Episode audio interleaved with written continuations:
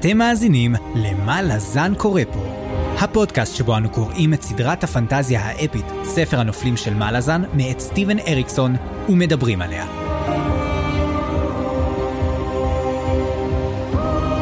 אני צפריר. ואני חיים. והיום פרק מספר 55, שבו נדבר על הפרקים 4 עד 6, ונסיים את החלק הראשון, הקיסר בזהב, בספר סופת הקוצר, הספר השביעי בסדרה.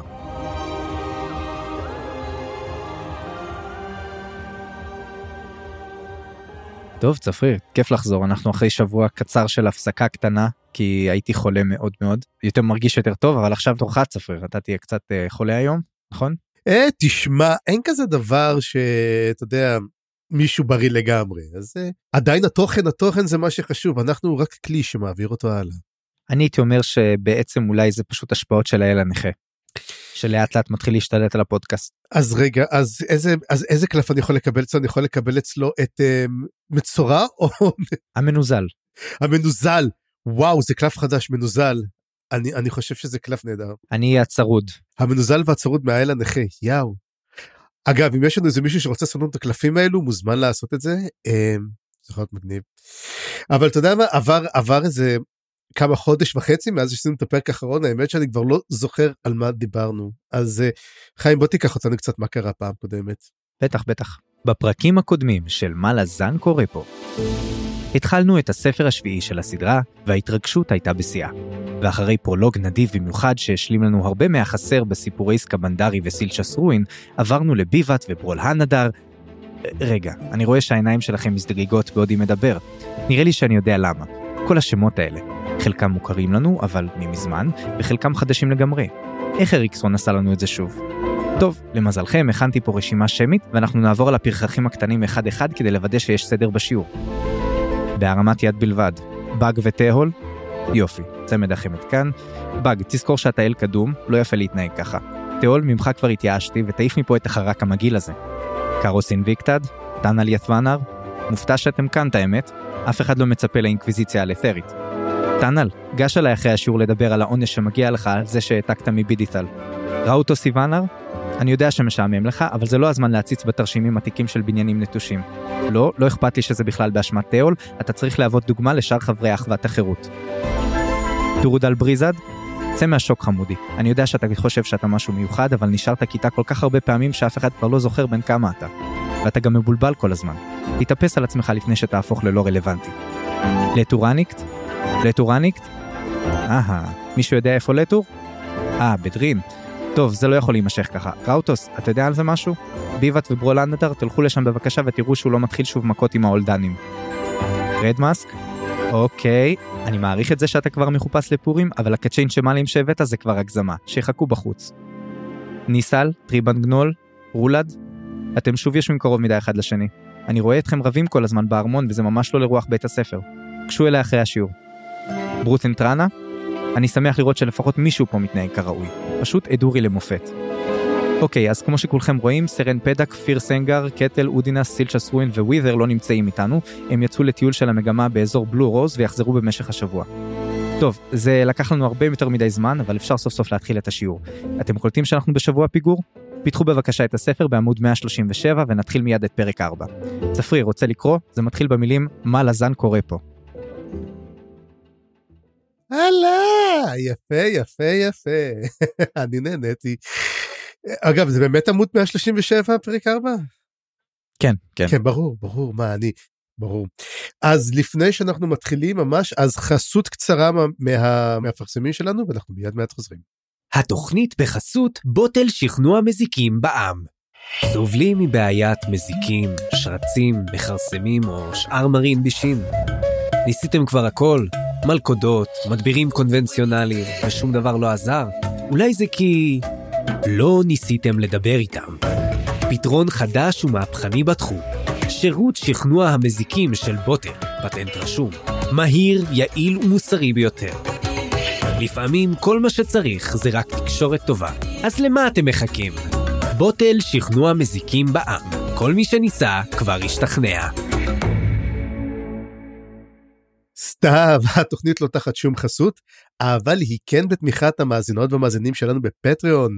אנחנו מתקרבים ממש ממש למטרה הגדולה שלנו של 10 תומכים, אז תודה רבה לכל המאזינות ולכל התומכים שלנו, לכל מי שממש נותן לנו כסף על מנת שנשב לנו פה שני חבר'ה ונבלבל לכם את השכל על מה לזן קורה פה, בקרוב על עוד כל מיני טרילוגיות חדשות וסדרות מעניינות אחרות. כן, זה ממש כיף. אנחנו גם בזכות זה יכולים להשתדרג ולשפר את הפודקאסט כל הזמן, אז ממש ממש תודה. והפעם אנחנו חוזרים לפרק שלנו, ואנחנו בגדול נחלק אותו לשני חלקים גדולים, אז נדבר על כל מה שקורה בתוך לתרס ביחד, ואחר כך יהיה לנו הפסקת פרסומות קצרה, ואחר כך נדבר על כל מה שקורה מחוץ ללתרס. אז בואו נתחיל עם בג ותיאול. טוב, צפריר, תראה, הפרק הזה מתחילים פה לדבר על לתרס, וחזרנו לעיר אחרי הרבה זמן שלא ראינו אותה, ואנחנו כל הזמן, אני לא יודע איך אריקסון עושה את זה, אבל כאילו בוורלד בילדינג, שהוא מפיל עלינו שוב עוד ועוד דברים חדשים. אתה יכול להסביר לי מה הקטע הזה של הצבים הענקיים, שהיה לנו ספר שלם בלתרס, ובחיים לא שמענו עליהם, ופתאום אנחנו שומעים עליהם עכשיו? מה הקטע של זה? לא, תמיד הוא מוסיף לך עוד משהו קטן, תמיד הוא מוסיף עוד איזה משהו, כי תזכור, הוא מראה את העיר, אבל הוא משאיר תמיד, אתה יודע, את הכל לפיתוח דמויות, וזה מראה שהוא קודם כל DM נהדר, שהוא יכול לקחת, והוא יכול להוסיף עוד איזה משהו קטן. אבל לא הבנתי כך מה הקטע האמת של הצבים אלו, למה הוא הוסיף אותם? זאת אומרת, זה נחמד לראות אותם, שהם באים והולכים, והם ענקיים, והם עושים כל מיני שטויות שם, אבל היה איזה חשיבות לסיפור עצמו?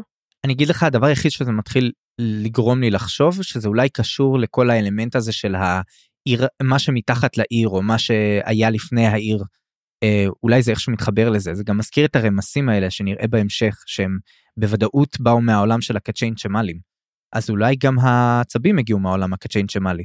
אוקיי, אז האם בעצם הקצ'יין שמאלי זה צבים ענקיים? ואנחנו לא ידענו את זה? לא, אבל הם דינוזאורים, אז אפשר לומר שאם הקצ'יין שמאלי הם סוג של דינוזאורים, אז הצבים הם באמת די קדומים מבחינה ביולוגית, אני חושב. אז אולי זה זה? טוב, נחכה ונראה. האם הצבים יעשו הופעה? האם בעצם לתרס בסופו של דבר תחרב על ידי צבים שיצאו מתחת? בסוף התברר שכל לתרס יושבת על צב אחד ענק, אתה יודע, והוא יקום מתוך האדמה. רגע, זה כבר מוכר לי מאיפשהו.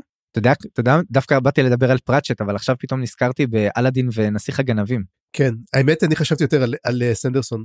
לכולם יש צבים ענקים, האמת אבל שאתה תמיד חושב על צב ענק, זה מורגן, אז כנראה מהסיפור שלנו נגמר, זה בשבילי תמיד יהיה הצב הענק הגדול. האולטימטיבי. טוב, אז נשים את הצבים בצד רגע, ונעבור לבאג ותיאול, ואני אהבתי מאוד את הקטע הזה, ואת הדינמיקה בין באג לתיאול, כי אתה יודע, מאז שסוף הספר החמישי, בעצם גילינו מי זה באג, ותיאול גם יודע עכשיו מי זה באג, תמיד תהיתי לעצמי מאז, האם המערכת יחסים ביניהם תמשיך להיות כמו שהיא הייתה עד כה, וזה נראה שכן, ודווקא בלי שהיה צריך למחוק לתיאול את הזיכרון או משהו כזה, הוא מודע לזה שבאג הוא אל, והוא ממשיך בשלו, כאילו הם ממשיכים באותה מערכת יחסים, אותם בדיחות, אותם, אתה יודע, הקיצות אחד של השני, וזה לא משנה לתיאול שבאג הוא אל, או אפילו זה, הוא ידע את זה אולי, לא יודע, זה משהו כזה מאוד מוזר שזה ממשיך ככה, מה חשבת על זה? לא, אני חושב שזה דווקא הגיוני, כי זה בדיוק תיאול, תיאול אומר, אוקיי, אתה אל קדמון, בסדר, אוקיי, אבל למה אתה מתבטל, כאילו, אנחנו קלטנו את זה, זה כל כך האופי שלו, והוא יותר מדי, אתה יודע, והוא לא בא אליו בדרישות, אבל הוא כן אומר לנו, אתה אל תקדמון, אתה יודע מה זה הדבר הזה, אני לא צריך להסביר לך, הוא פשוט משנה קצת את הדינמיקה, אבל תיאול זה תיאול, וזאת הסיבה שאני אוהב אותו.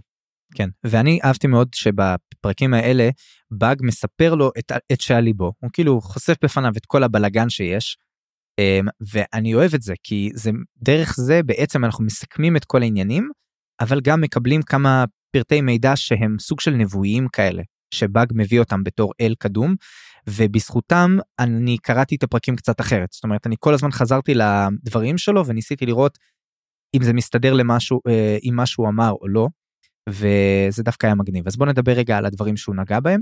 אז דבר ראשון, הוא מדבר על זה שהארנט עוקב אחרי חנן מוסג, שהלך לפגוש איזושהי נשגבת, אחר כך אנחנו רואים אותה בסצנה שהיא אוכלת מישהו בסמטה, שזה נפלא, וגם מגלים שזאת סוכול אנקדו, שהשתחררה מכבליה כדי לשחרר נשגב נוסף, או נשגבת נוספת, וזאת כנראה של תת'לור, אני חושב שזה די ברור מהדינמיקה שם עם חנן מוסג. כן, הם גם אומרים את זה, הם גם אומרים את זה. וזה הולך להפריע למישהו שנמצא בצפון, איזשהו נשגב אחר כנראה, וזה הנקודה היחידה שאני לא היה לי ברור מה זה או מי זה, והאישיות הזאת בצפון עדיין לא מוכנה לפעול, ובקרוב אולי כן תפעל. אז האם יש לך איזושהי תיאוריה או מחשבה מי זה יכול להיות? יש לי מחשבה, אני חושב שזה סילצ'סווין. א', סילצ'סווין אכן נמצא בצפון, דבר אחר, אנחנו יודעים שסילצ'סווין הוא זה שקלה את שלטה סלור, הוא זה שמנע ממנה לצאת, השאלה למה, אז כנראה שזה מפריע לו, וכנראה שהוא עדיין לא מוכן לפעול, אנחנו באמת תשים לב אם אנחנו רואים את זה, סילצ'סווין כמה שפחות מנסה לפעול, הוא כאילו לא מוכן כך להשתמש בכוח שלו, הוא לא רוצה להפוך להיות דרקון, הוא לא כך משתמש בזה, אז אחת האופציות זה לכן שזה סילצ'סווין. אבל עכשיו אני מסתכל במפה, סילצ'סווין נמצא במזרח, הוא לא נמצא צפונית לעיר. מה יש צפונית? צפונית מהעיר יש את המקומות של הקרח, זה מה שיש שם. נכון, ושל הטיסטי עדור המקוריים. נכון, אז מי נמצא שם? לא סילצ'סווין, סילצ'סווין נמצא במזרח בבלורוז, או בדרך לבלורוז. אז זאת שאלה, מה יכול להיות בצפון? בצפון האמת היחידי שנמצא גופתו, זה של סקבנדרי. אבל יש גם את אולי הג'קים, איכשהו? אני לא יודע אם הם נשגבים, זה נכון שהם סולטייקן, אבל הם לא כתוב בשום מקום שנשגבים, אנחנו גם לא יודעים מה קרה איתם, אחרי המלחמה שהייתה. אנחנו גם לא יודעים אם ההוא שנמצא בצפון הוא נשגב או לא, זאת רק התיאוריה שלי, זה לא כתוב במפורש. כן, שזה מפריע למישהו בצפון, יכול להיות שזה יפריע, יכול להיות שזה מדובר על האל הנכה? האם הוא נמצא בצפון? לא יודע, שאלה.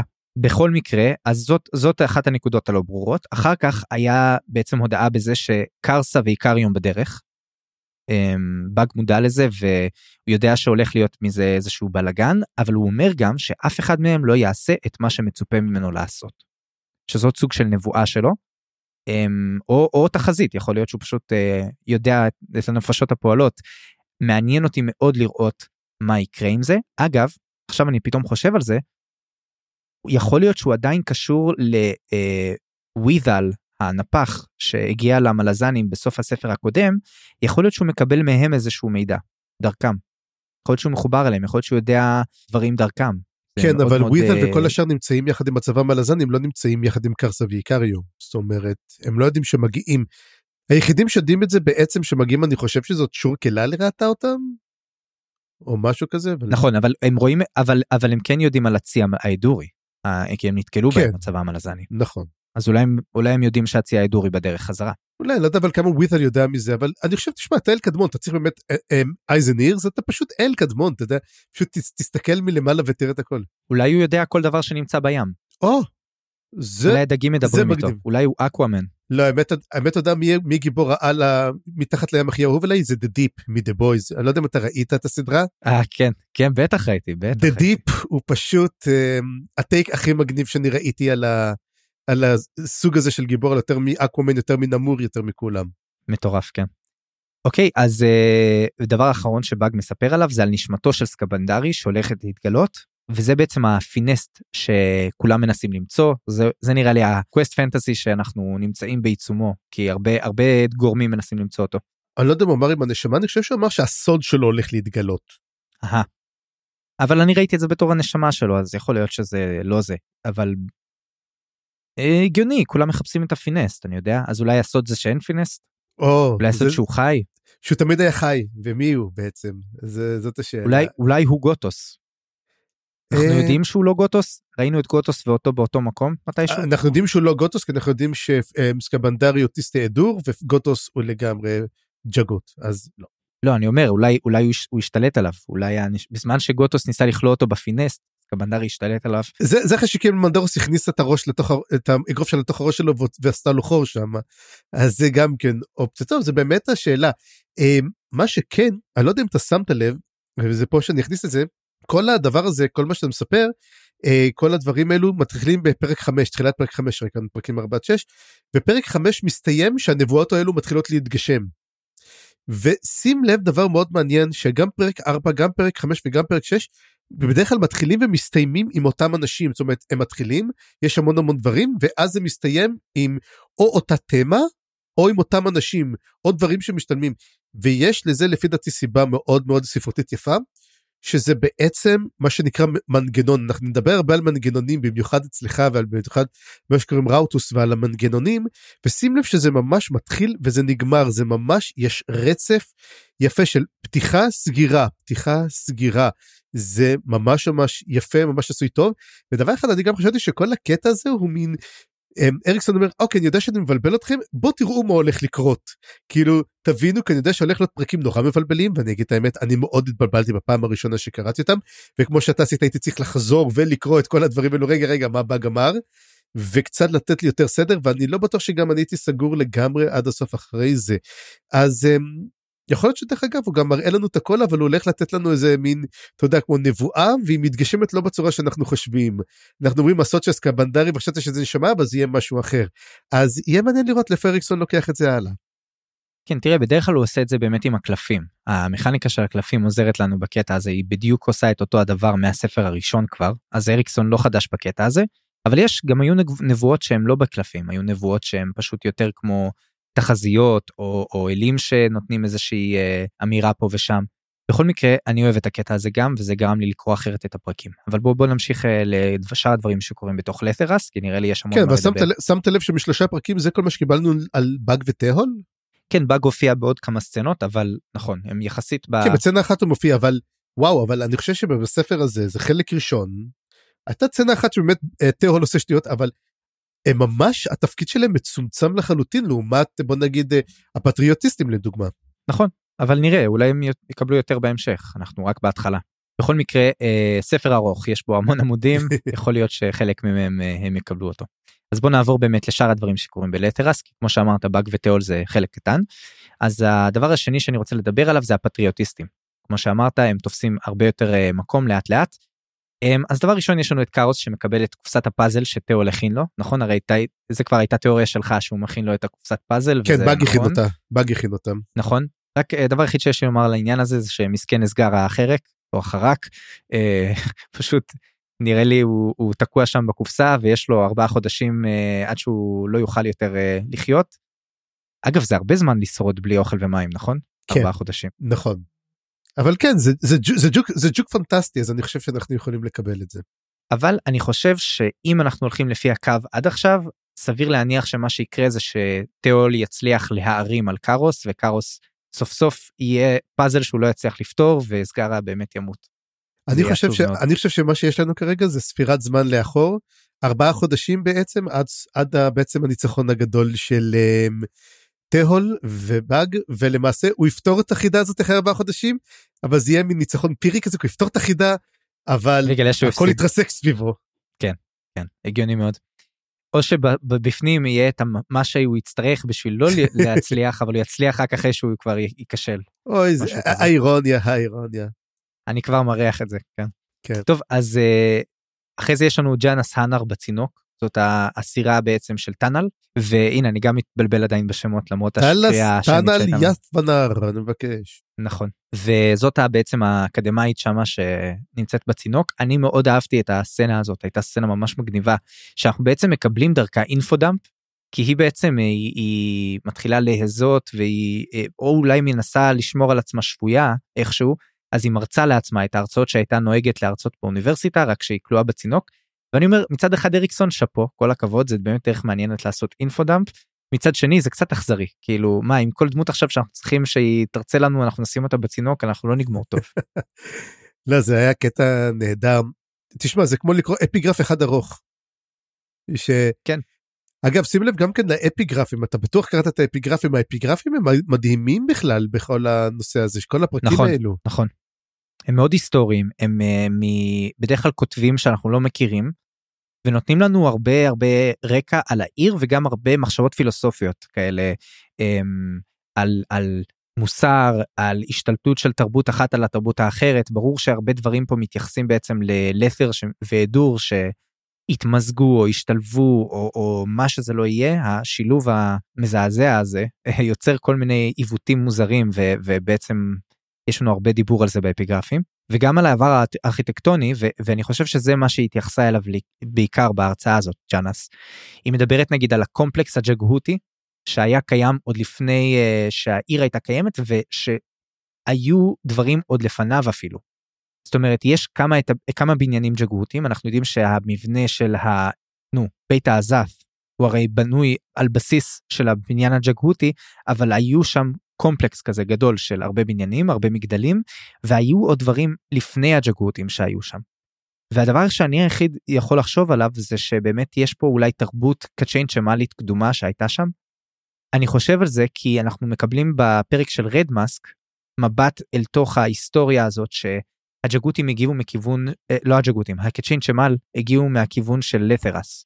נכון? הם הגיעו ממערב, ועברו את האולדן, והשאלה האם באמת היה להם מין תרבות קדומה שהייתה שם, ואז נשאלת השאלה היותר מעניינת, האם אלה קצרי זנב או ארוכי זנב, כי למשל ליד בלו רוז, ליד הערים בבלו רוז, אנחנו יודעים שיש שם קצרי זנב, ומי שעבר את האולדן, אלה היו דווקא ארוכי זנב, אז מאוד מעניין לראות, אולי הייתה פה התפצלות בדיוק של החברה הקצ'יין שמלית, באותו זמן, או שהיה את החלק מהם שנסו מהאחרים, נגיד הארוכי זנב שנסו מקצרי הזנב, משהו כזה?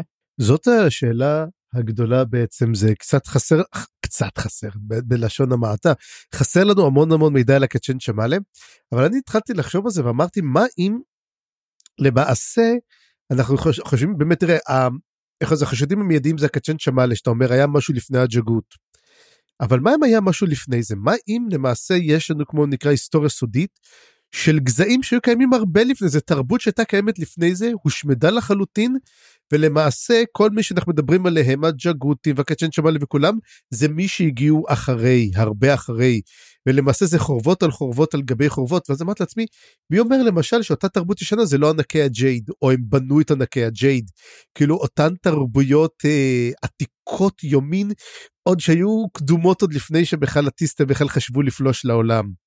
דברים כאלו, אבל כן, אם אנחנו מדברים בעצם על, אם אנחנו לוקחים באמת את הנושא הזה, שזה הקצ'יין שמלה, אז הקצרי זנב הרי ברחו בסופו של דבר, הם אלו שלקחו את הסקייקיפס ופשוט ברחו, הם ברחו מהיבשת הזאת, והם... ואולי הם אגב חוזרים בדיוק עכשיו.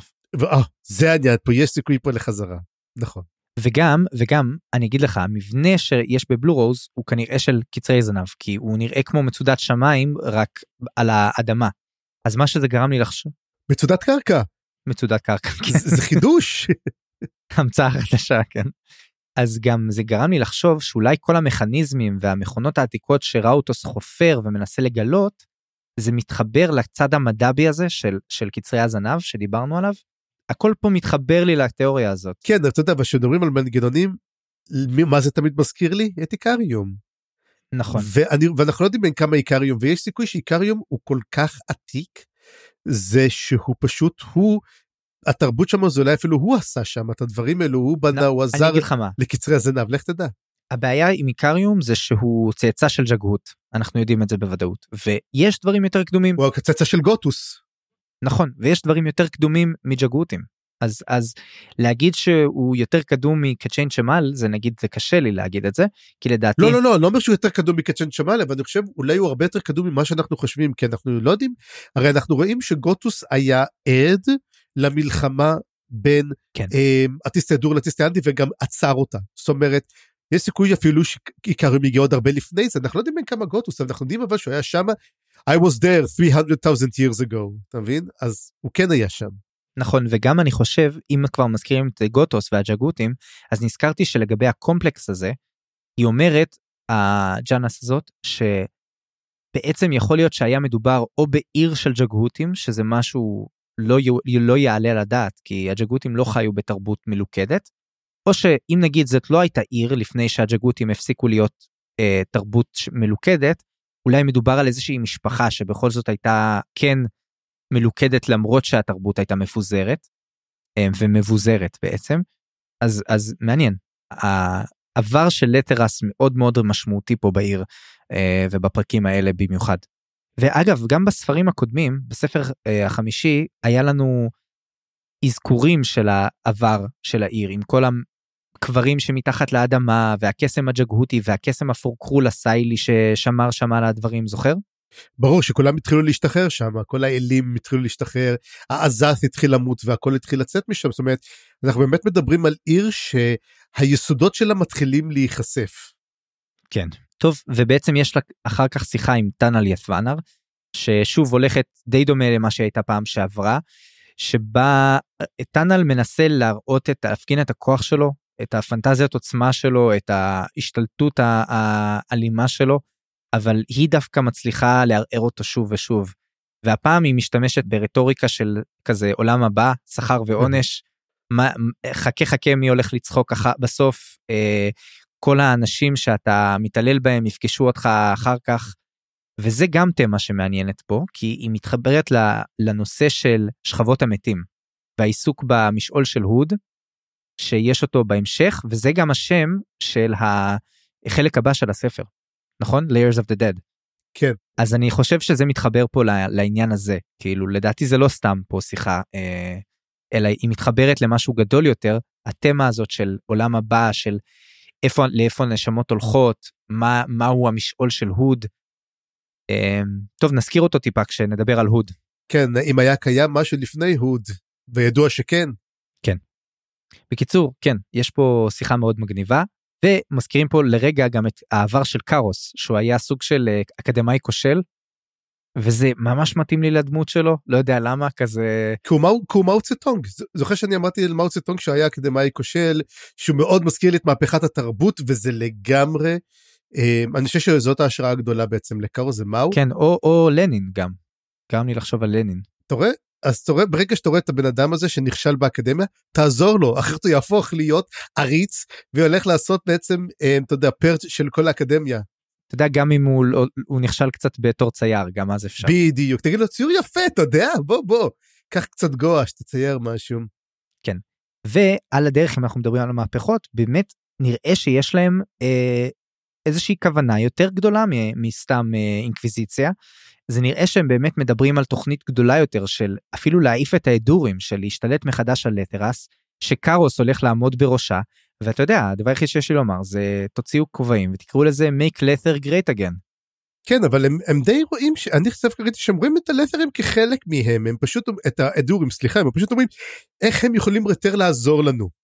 כאילו אנחנו מבינים שיש את הקיסר, אנחנו די משתיקים את מה שאנחנו עושים מהקיסר, וגם כן, הקיסר בכלל מתעניין, מה שעושים, אנחנו משתמשים בשם של הקיסר, אנחנו הולכים בעצם להיות השליטים האמיתיים, והוא יהיה בעצם שליט בובה. כן, אבל לדעתי זה שלב ביניים, שלב סופי לדעתי הם רוצים להשתלט בלי רולד, אבל אתה יודע, יכול להיות שהוא לא מפריע להם, אבל הרעיון הוא לא מלכתחילה שיהיה פה תרבות אדורית, הם רוצים תרבות לת'רית, לחזור למקורות, שיהיה לת'רי שיעמוד בראש, והבן אדם הכי מתאים זה כמובן קארוס, לדעתם.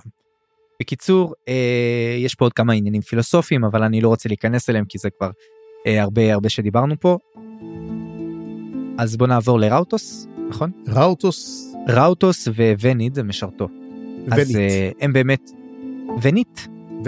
אני זכרתי ונית, אוקיי, אבל ונית, אז יש להם בעצם את הרבה עיסוק במכניזם התת-קרקעי, בחפירות הארכיאולוגיות שראוטוס כל כך מתעניין בהן, וזה מתחבר כמובן להרצאה של ג'אנס, כמו שאמרתי. הרכש האחרון של ראוטוס, זה מין בית הערכה כזה, שם מגיע ונית לראות אותו, ומסתבר שכמו שחשדנו, שבאג עסוק בהרבה מהעבודות שלהם, נכון? באג הוא זה שבעצם מנהל את הרבה מהעבודות והחפירות האלה, אז יש שיחה בינו לבין באג, ובאג רואה, אומר שהוא ראה הרבה ארטיפקטים עתיקים ומכניים בכל רחבי העיר.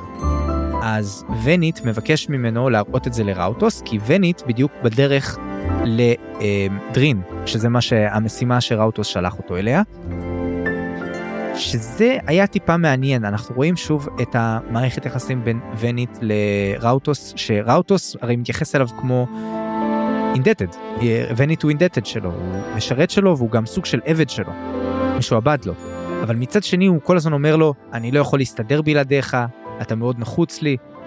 אני לא ידעתי שהוא indebted עד עכשיו, אני הייתי בטוח שהוא פשוט העוזר שלו, כמו ש... אתה יודע, כמו שטנה לו עוזר של קארוס, אני לא ראיתי... ביניהם יחסים של... לדעתי הוא אינדטד שלו כבר הרבה, זאת אומרת המשפחה שלו כבר אינדטד כבר הרבה דורות אחורה.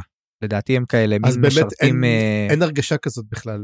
נכון, זה נראה שהוא הרבה יותר מזה, כאילו, אבל מצד שני, אם תשאל את ונית, יכול להיות שהוא יגיד, לא, אני אינדטד, אני משועבד, אני אפר ואפר, אני לא יודע. זאת אומרת, אבל המערכת הזאת היא מאוד מעניינת.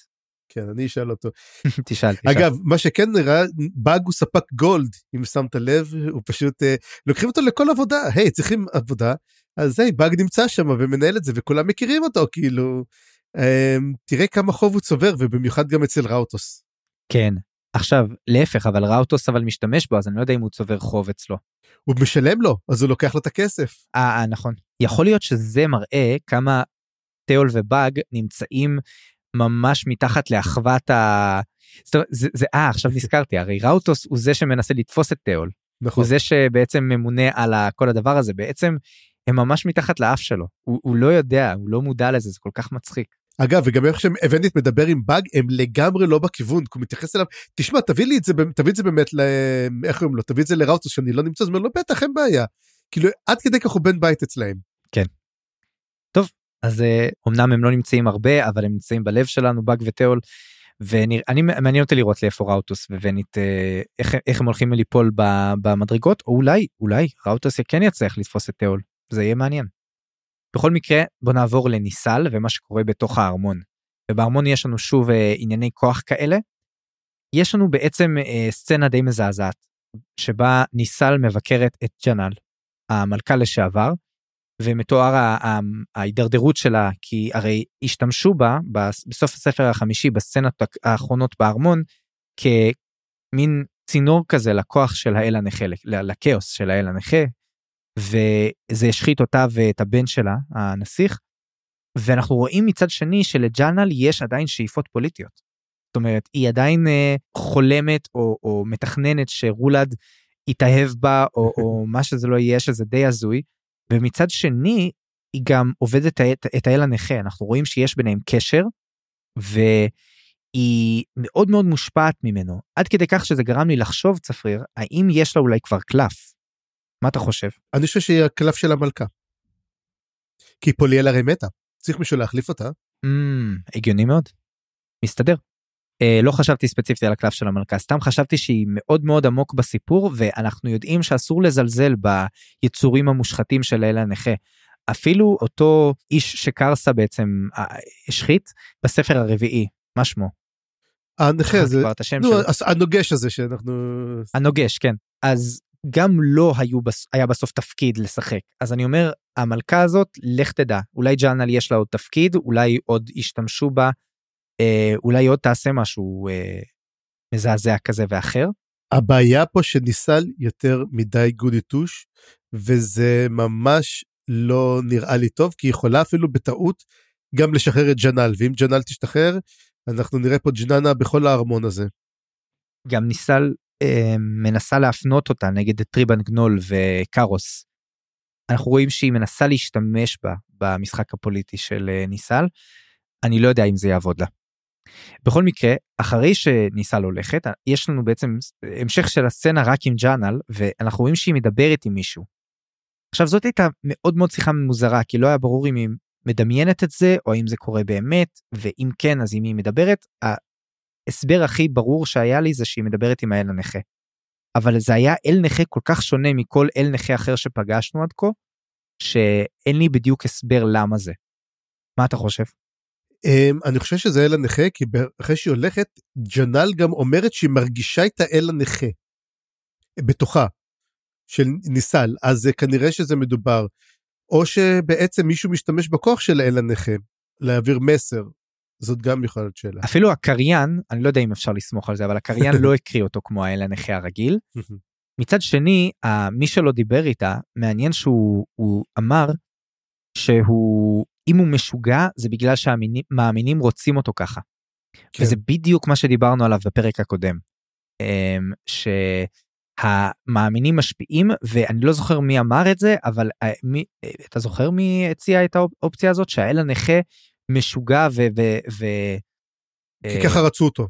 כי זה מה שהם אמרו. כי ככה רצו אותו. הוא אומר את זה בעצמו. הוא אומר את זה בעצמו, אם אני לא טועה. לא, הוא אומר את זה עכשיו, אבל מי אומר את זה פעם שעברה? אני חושב שמייל אומר, מדבר גם על משמעות, הם מדברים על משמעות, אני חושב שהם מדברים על זה גם כן, אולי אפילו דרך אגב בספר הקודם, שמדברים על זה, מדבר על זה שלמשל פוליאל, למה פוליאל מתעסקת ככה, כמה מינים שלה, או הדרק, הסיפור הדרק אני חושב, שלמה דרק מתנהגת ככה, כי ככה מאמינים רצו ממנה, אז בגלל זה שחטו את כולם גם כן, זה השאלה המאוד מאוד גדולה, בגלל זה גם אחד הדברים שאמרתי, שאולי בעצם האל הנכה הוא אל טוב, ובעצם מכיוון שהוא נכה, אז מצפים ממנו להתנהג כמו מעוות כזה. כן. בקיצור, זאת הייתה סצנה מאוד מטרידה, אני לא בטוח שירדתי לסופה, אבל נראה, אולי בהמשך נקבל קצת הסברים לגבי מה בדיוק קרה שם. טוב, אז נמשיך לדבר על ניסל. דרך ניסל אנחנו מקבלים עוד מבט, לגבי החיים בארמון ומה שקורה שם עכשיו, ואנחנו רואים שהמצב לא טוב, הארמון מאוד מאוד מתוח, המצב שם מאוד מתוח, יש הרבה מאוד קונספירציות ופרנויה, אף אחד לא סומך על אף אחד, המצב לא טוב, ויחד עם המלחמה הזאת הפוליטית שקורית שם גם עכשיו, זה נראה שזה קשור גם לטבע של המערכת יחסים של דור ולתר, נכון? אני חושב שיש פה בעצם השתקפות של זה בחיים בארמון, וטריבן נול מדבר בעצם עם רולד, על האיום של הקונספירציה הבולקנדואידית, כן? כל האלה שמסביב למה שקורה באולדן, המלחמה שם, וזה נראה שרולד מתישהו יצטרך להכריע לצד כזה או אחר, זאת אומרת, האם הוא רוצה להיכנס בהם, או האם לא, האם הוא מאמין לקונספירציה הזאת, האם הוא לא מאמין לקונספירציה הזאת, וקשה להגיד את זה צפריר, אבל לדעתי רולד הוא לא כזה, לא עד הסוף הבאדי, כאילו יש לו עדיין צדדים טובים, שעדיין לא לגמרי יושחתו. הוא לא הבאדי, אבל הוא מושחת לגמרי, בוא נדבר, הוא מנסה לשמור על עצמו, כל פעם מנסה ואומר, הוא שואל, אני אדם טוב, אני עושה את מה שצריך, אני שלי טוב, אנחנו רואים שבעצם יש לו למשל את הנושא שהוא אומר, אני רוצה לקבל כל מי שרוצה לדבר עם הקיסר, יוכל לדבר איתי, אין כזה דבר שאתם תיקחו ממני את הדבר הזה, ואנחנו רואים שטריבן גנול ממדר אותו לחלוטין, ורק מביא את האנשים שהוא רוצה. טריבן גנול הוא הבדי פה, לגמרי הבדי, אנחנו רואים גם כשכל הקצע של הבולקנדו, כל הקונספירציה, בולקנדו והמדינות מתחת, האספריאד וכל אלו, כאילו אנחנו מבינים, המטרה התפשטות, הם די חיסנו כבר את הכל האולדן, והם די הולכים להיכנס ולקחת את הכל, והם רוצים להתפשט עוד דרום, הם הולכים פשוט להתפשטות מזרחה, כמו אימפריה לתרד, ועכשיו הם קיבלו כוחות מחודשים, הרי שההידור הגיעו, ואתה אומרת שזה יש פה את כל המלחמות, אבל תכלס, בוא נדבר, תמיד היה את כל הבלגן הזה, ותמיד היה קונספירציות, ואנחנו יודעים, וזה עוד יותר גרוע, עם דיסקנר מצד אחד, וג'נל מצד שני, וכל אחד עוצר, לוקח את האנשים שלו, אבל מה?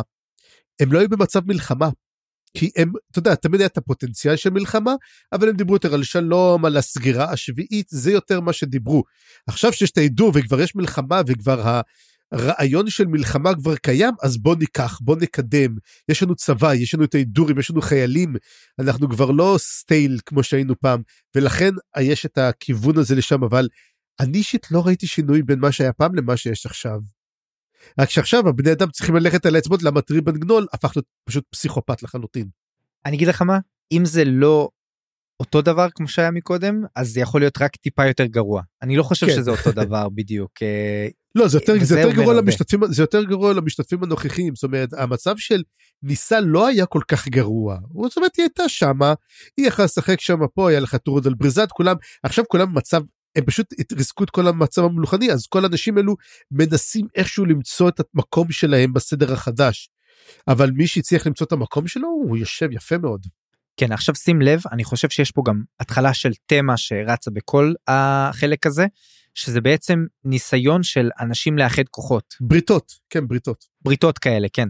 אז יש לנו את ניסל שמנסה לשכנע את ג'נל, ועכשיו גם מגיע אליה ברוס אנטרנה, וברוס אנטרנה מבין שיש לה כוח לניסל, כי היא קרובה יותר ויותר לרולד, היא המאהבת שלו כנראה, והיא מתקרבת אליו יותר ויותר, יש לה עליו איזשהו כוח, וראינו שברוס אנטרנה לא מצליח לעבור את טריבן גנול, כדי לדבר עם רולד, אז הוא מנסה עכשיו לעשות את זה דרכה.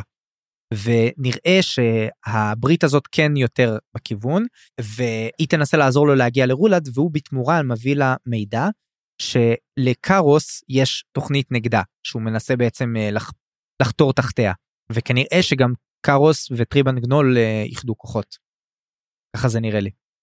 ברור, ידוע שגם הפטריוטים וגם הקונסיין ליברטי, כולם עובדים ביחד, הרי הם עושים את זה. העניין הוא פה גם כן, האם אתה חושב שמנסים למצוא מישהי אחרת? זאת אומרת, אם אתה רוצה להעיף את ניסל, אתה תרצה לשים מישהי אחרת במקומה. מי אתה חושב שמנסו לשים? ג'נאל כמובן, היא מאוד מאוד בכיוון כבר. כן, יפיפיית הנילוס, מה אני אגיד לך? כן, ראית איך נכון? למה זה צריך להפריע, צפריר? אנחנו כבר מאוד מתקדמים ופרוגרסיביים, אני לא חושב שצריך להפריע לנו. אוקיי, טוב, סליחה באמת. באמת, אל תסתכל בקנקן, תסתכל באל הנכה שבתוכו. אוקיי, בוא נעבור לסוקול אנקדו וחנן מוסג, שזה עוד איחוד ברית כזאת שמתחילה להירקם פה, כמו שבאג אגב צפה אותה, הם באמת נפגשים באזור של בית האזס לשעבר, הייתי אומר, היא מתחזה לאישה עבודה מעמד הגבוה ואוכלת אנשים, כמובן, ברור, וסצנות נפלאות כמובן, היא מגיעה למשעול הוד, ויש שם קצת אינפודאמפ על משעול הוד, וזה לדעתי כבר הזכרנו טיפה, שהוא לא חדש ולא עתיק, שזה ממש מעניין. כאילו, וגם אני חושב שדיברנו על הוד. הוד זה סוג, מסוג האלים האלה, שאנחנו יודעים שהוא היה קיים נגיד בקבילת האל הנכה, ושיש לו קשר עם בני אדם, והוא לא כזה אלוף כמו, אני מתכוון, מרוחק, כמו האלים העתיקים בדרך כלל, אבל מצד שני הוא לא אל עתיק. אז נשאלת השאלה, מתי הוד עלה לכוחו, ומה היה לפני הוד? האם היה משהו לפני הוד? מה היה לפני הוד? מלא שאלות כאלה שעולות פה מהשיח הזה, מה שגורם לי לחשוב שאולי הוד הוא האיטרציה הנוכחית של אל המוות, וכשיש תרבות מרכזית אחת, אז היא בעצם הופכת, מקבלת הוד משלה. נגיד לקצ'ין שמאלים יש את ההוד שלהם, ולפורקולה סייל יש את ההוד שלהם, ולארסל יש את ההוד שלהם, ולבני אדם יש את הוד הזה. אז זהו, לי יש מחשבה קצת אחרת על הדבר הזה, במיוחד לאחר שהם קוראים בזה בעצם, אנחנו מבלים שהמשעול הזה נקרא בשם, כמו שכמרת, פסטל ריתן, שזה שכבות המתים. עכשיו, יש פה עניין גם שצריך לזכור, שבספר החמישי, שהם קוראים את הקיידנס, הם מגלים שאין בו את המוות. ואז אומרים, רגע, למה אין לכם את הוד? לא קיים אצלכם. ואז אנחנו מבינים שבעבר, באמת, אולי אפילו באימפריה הראשונה, הוד לא היה קיים. אז אחד הדברים פה, מה שאני חושב, אני מסתכל יותר על הוד, כמו על קרטייקר. קצת כמו מי שאנחנו רואים, כמו אדג' ווקר בממלכת הצללים. אדג' ווקר, אני מתחיל להבין, זאת אומרת, הוא למעשה כמו מין הקרטייקר, זה שאחראי בעצם שהמשול הזה עובד תקין. וכל פעם בעצם המתים שהיו מתים, היו פשוט מגיעים לאיזה משעולים, ממשיכים איזה מין, לא יודע, חיים משלהם שם, בצורה כזאת, יהוד פשוט מסדר את זה שיהיה הרבה, שבוא נגיד שהם לא יזלגו בחזרה, הוא בעצם מונע מהם לחזור לעולם המתים, לעולם החיים, כאילו, פעם יכולת לעשות כזה מין back and forth כזה, וזה היה מפריע לכולם, אז אמרו, טוב, מישהו צריך לעצור מכל המתים ולא לחזור, אז הביאו את הוד, והוא בעצם סוגר אותה, מסדר את זה, ובודק שכולם מרוצים. צפריר, אתה מתכוון לומר שהוד הוא רק פקיד, כזה אפרורי ומשועמם, אתה רוצה להגיד שפרצ'ט צדק? אני רוצה להגיד שהסדרה הזאת מתחילה להיות דומה ודומה, לקחת את כל הדברים של פרצ'ט, אבל פשוט להפוך אותם לאפלה יותר, אתה יודע, זה פרצ'ט רק גריטייר and darker, ואנחנו נראה בכלל למה אנחנו גם גריטר ודאקר, אבל כן, אני חושב שהוד הוא מין פקיד כמו דסק כזה, שמנסה להבין קצת את המהות האנושית, קצת מה זה הולך, גם כי אנחנו גם, אני זוכר שבהתחלה גם אחת התיאוריות שלך, שאני מאוד אהבתם שאין באמת הוד, שהוד זה כוח, אבל אנחנו די ראינו שהוד קיים, אנחנו גם נפגוש אותו. כן, אנחנו נפגוש אותו. עכשיו, גם זה גורם לי לחשוב, במיוחד בגלל הפגישות האלה, ומה שאתה אומר עכשיו, שאולי, כמו שאתה אומר, הוד הוא יותר קרטייקר, ואז אפשר לומר שהכוח שלו הוא יותר טבעי. זאת אומרת, העולם דואג לנשמות, הטבע יוצר את השכבות מתים האלה, יש את המשעול האלה שהנשמות הולכות אליו, זה מין משהו מטאפיזי רגיל שהטבע דואג לו, ורק יש איתו לפעמים בעיות שנוצרות כתוצאה פיצוץ אוכלוסין או דברים כאלה, ומה שמייצר את הצורך באיזשהו מישהו גורם שיסדר את העניין, אבל באמת הוא לא זה שלוקח נשמות, הוא לא זה שצריך להתפלל אליו נגיד, שלא ייקח את הנשמה, אני לא יודע, יכול להיות שהוא כן יכול לסגור ולפתוח את השער. למרות שיש לך כן משהו עם הוד, זאת אומרת, הוד יכול כן לסדר את זה שלא תחזור, למשל הרי גרנוס פארן היה אמור לעבור בשער המתים, ועל ידי איזה שהוא תמחור, נכון. אז הוא עצר אותו. אנחנו יודעים גם כן שכל הסיפור עם, המחייב הראשונה. דסה מולטור, הוא היה כהן אל המוות. זאת אומרת, כן, יש איזשהו משהו שהוא זר, הוא כן יכול אולי להגיד לבן אדם, אפילו אם אתה הגעת לשער המתים, תמיד אתה יכול לחזור אחורה, או אני יכול לשים אותך אולי בשכבה יותר נכונה או יותר טובה, אבל עד לפה, זאת אומרת, הוא כן יכול לטפל, בוא נגיד, בבית, זאת אומרת, אבל בסופו של דבר אנשים, או שמות או שלא, לך תדע, לא כולם מתים שם. נכון, בקיצור, אבל נראה לי שכשסוקולן קדוש, אנחנו מדברים עליה בעצם, נמצאת פה במשעול, היא רואה גם את כל הקשר של זה לבית העזת של אתר, היא רואה קרעים כאלה, בין הקברים של בית העזת, והמשעול של הוד, אז יש גם, אני חושב עוד הרבה דברים שאנחנו לא יודעים, איך בדיוק איך המשעול הזה עובד, ואיך הוא קשור לבית העזת, וכל הדברים האלה. בכל מקרה, הוא מסתובב, זאת אומרת, חנן מוסג מסתובב בין הקברים של בית העזת, ומחפש רמזים על נשמתו של קבנדרי כנראה, ופוגש שם את סוקולן קדו, והם כנראה מנצלים את ההזדמנות עכשיו בשביל לאחד כוחות כמו שבאג חזה, כי שניהם בעצם רוצים למצוא את סקבנדרי, את הפינסט שלו, וגם הם רוצים לשחרר את של תת'לור, זה מתאים לשניהם, כנראה היא בדרך של תת'לור, ובעצם מה הם צריכים אחד את השני? אולי זה נגד סילצ'ס רוין, זה נראה לי הדבר הפשוט, הם צריכים בעצם עזרה עם סילצ'ס רוין, כי אם הם רוצים לשחרר את סקבנדרי, סילצ'ס רוין רוצה להשמיד את סקבנדרי, הם בדרך לאותו מקום, הם הולכים להתנגש, אז לכן הם צריכים עזרה אחד של השני.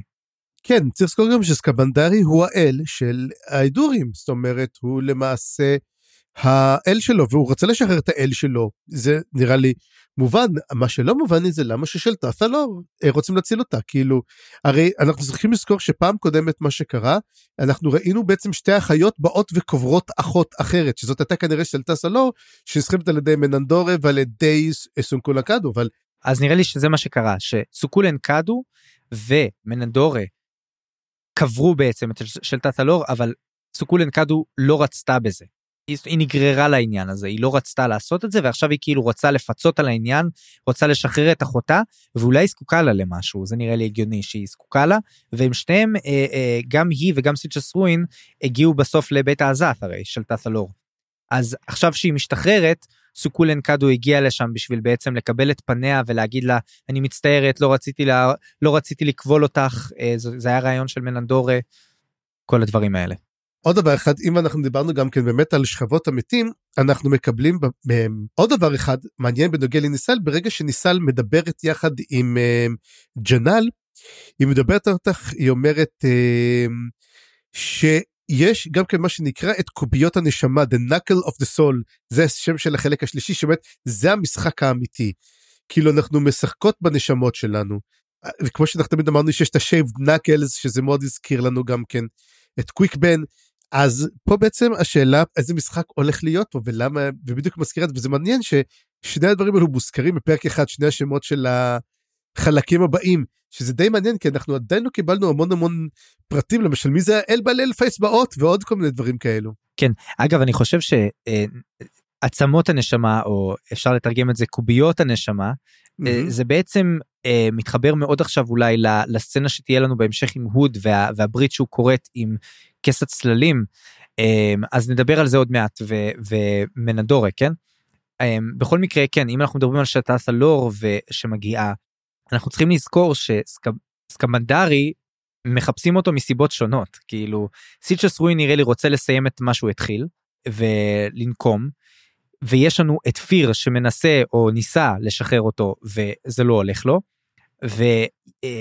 וחנן מוסג לעומת זאת, רוצה להשתלט על סקבנדרי, הנשמה שלו, בשביל להשתמש בה כמו סוג של כוח, לנצל אותו לרעיונות ולמזימות של האל הנכה, אני לא חושב זאת אומרת, אני חושב שכולם פה מחפשים את אותו דבר, אבל מסיבות שונות לגמרי. השאלה מי יזכה בנשמה, בפינסט של סקבנדרי, זה מעניין מאוד לראות. והאם הוא קיים בכלל? אופה. כמו ששאלנו. יאללה, בוא נעבור לדבר הבא, יש לנו בעצם את טורודל בריזד. טורודל בריזד, או הידוע בכינויו הארנט, נמצא גם בתוך הארמון, במשכן הנצחי, רק מה, הוא נמצא באותם אגפים שבאג בזמנו פתח, רק שעכשיו הם מתחילים להיות מוצפים שוב. הם נטושים, הם מתחילים ליפול.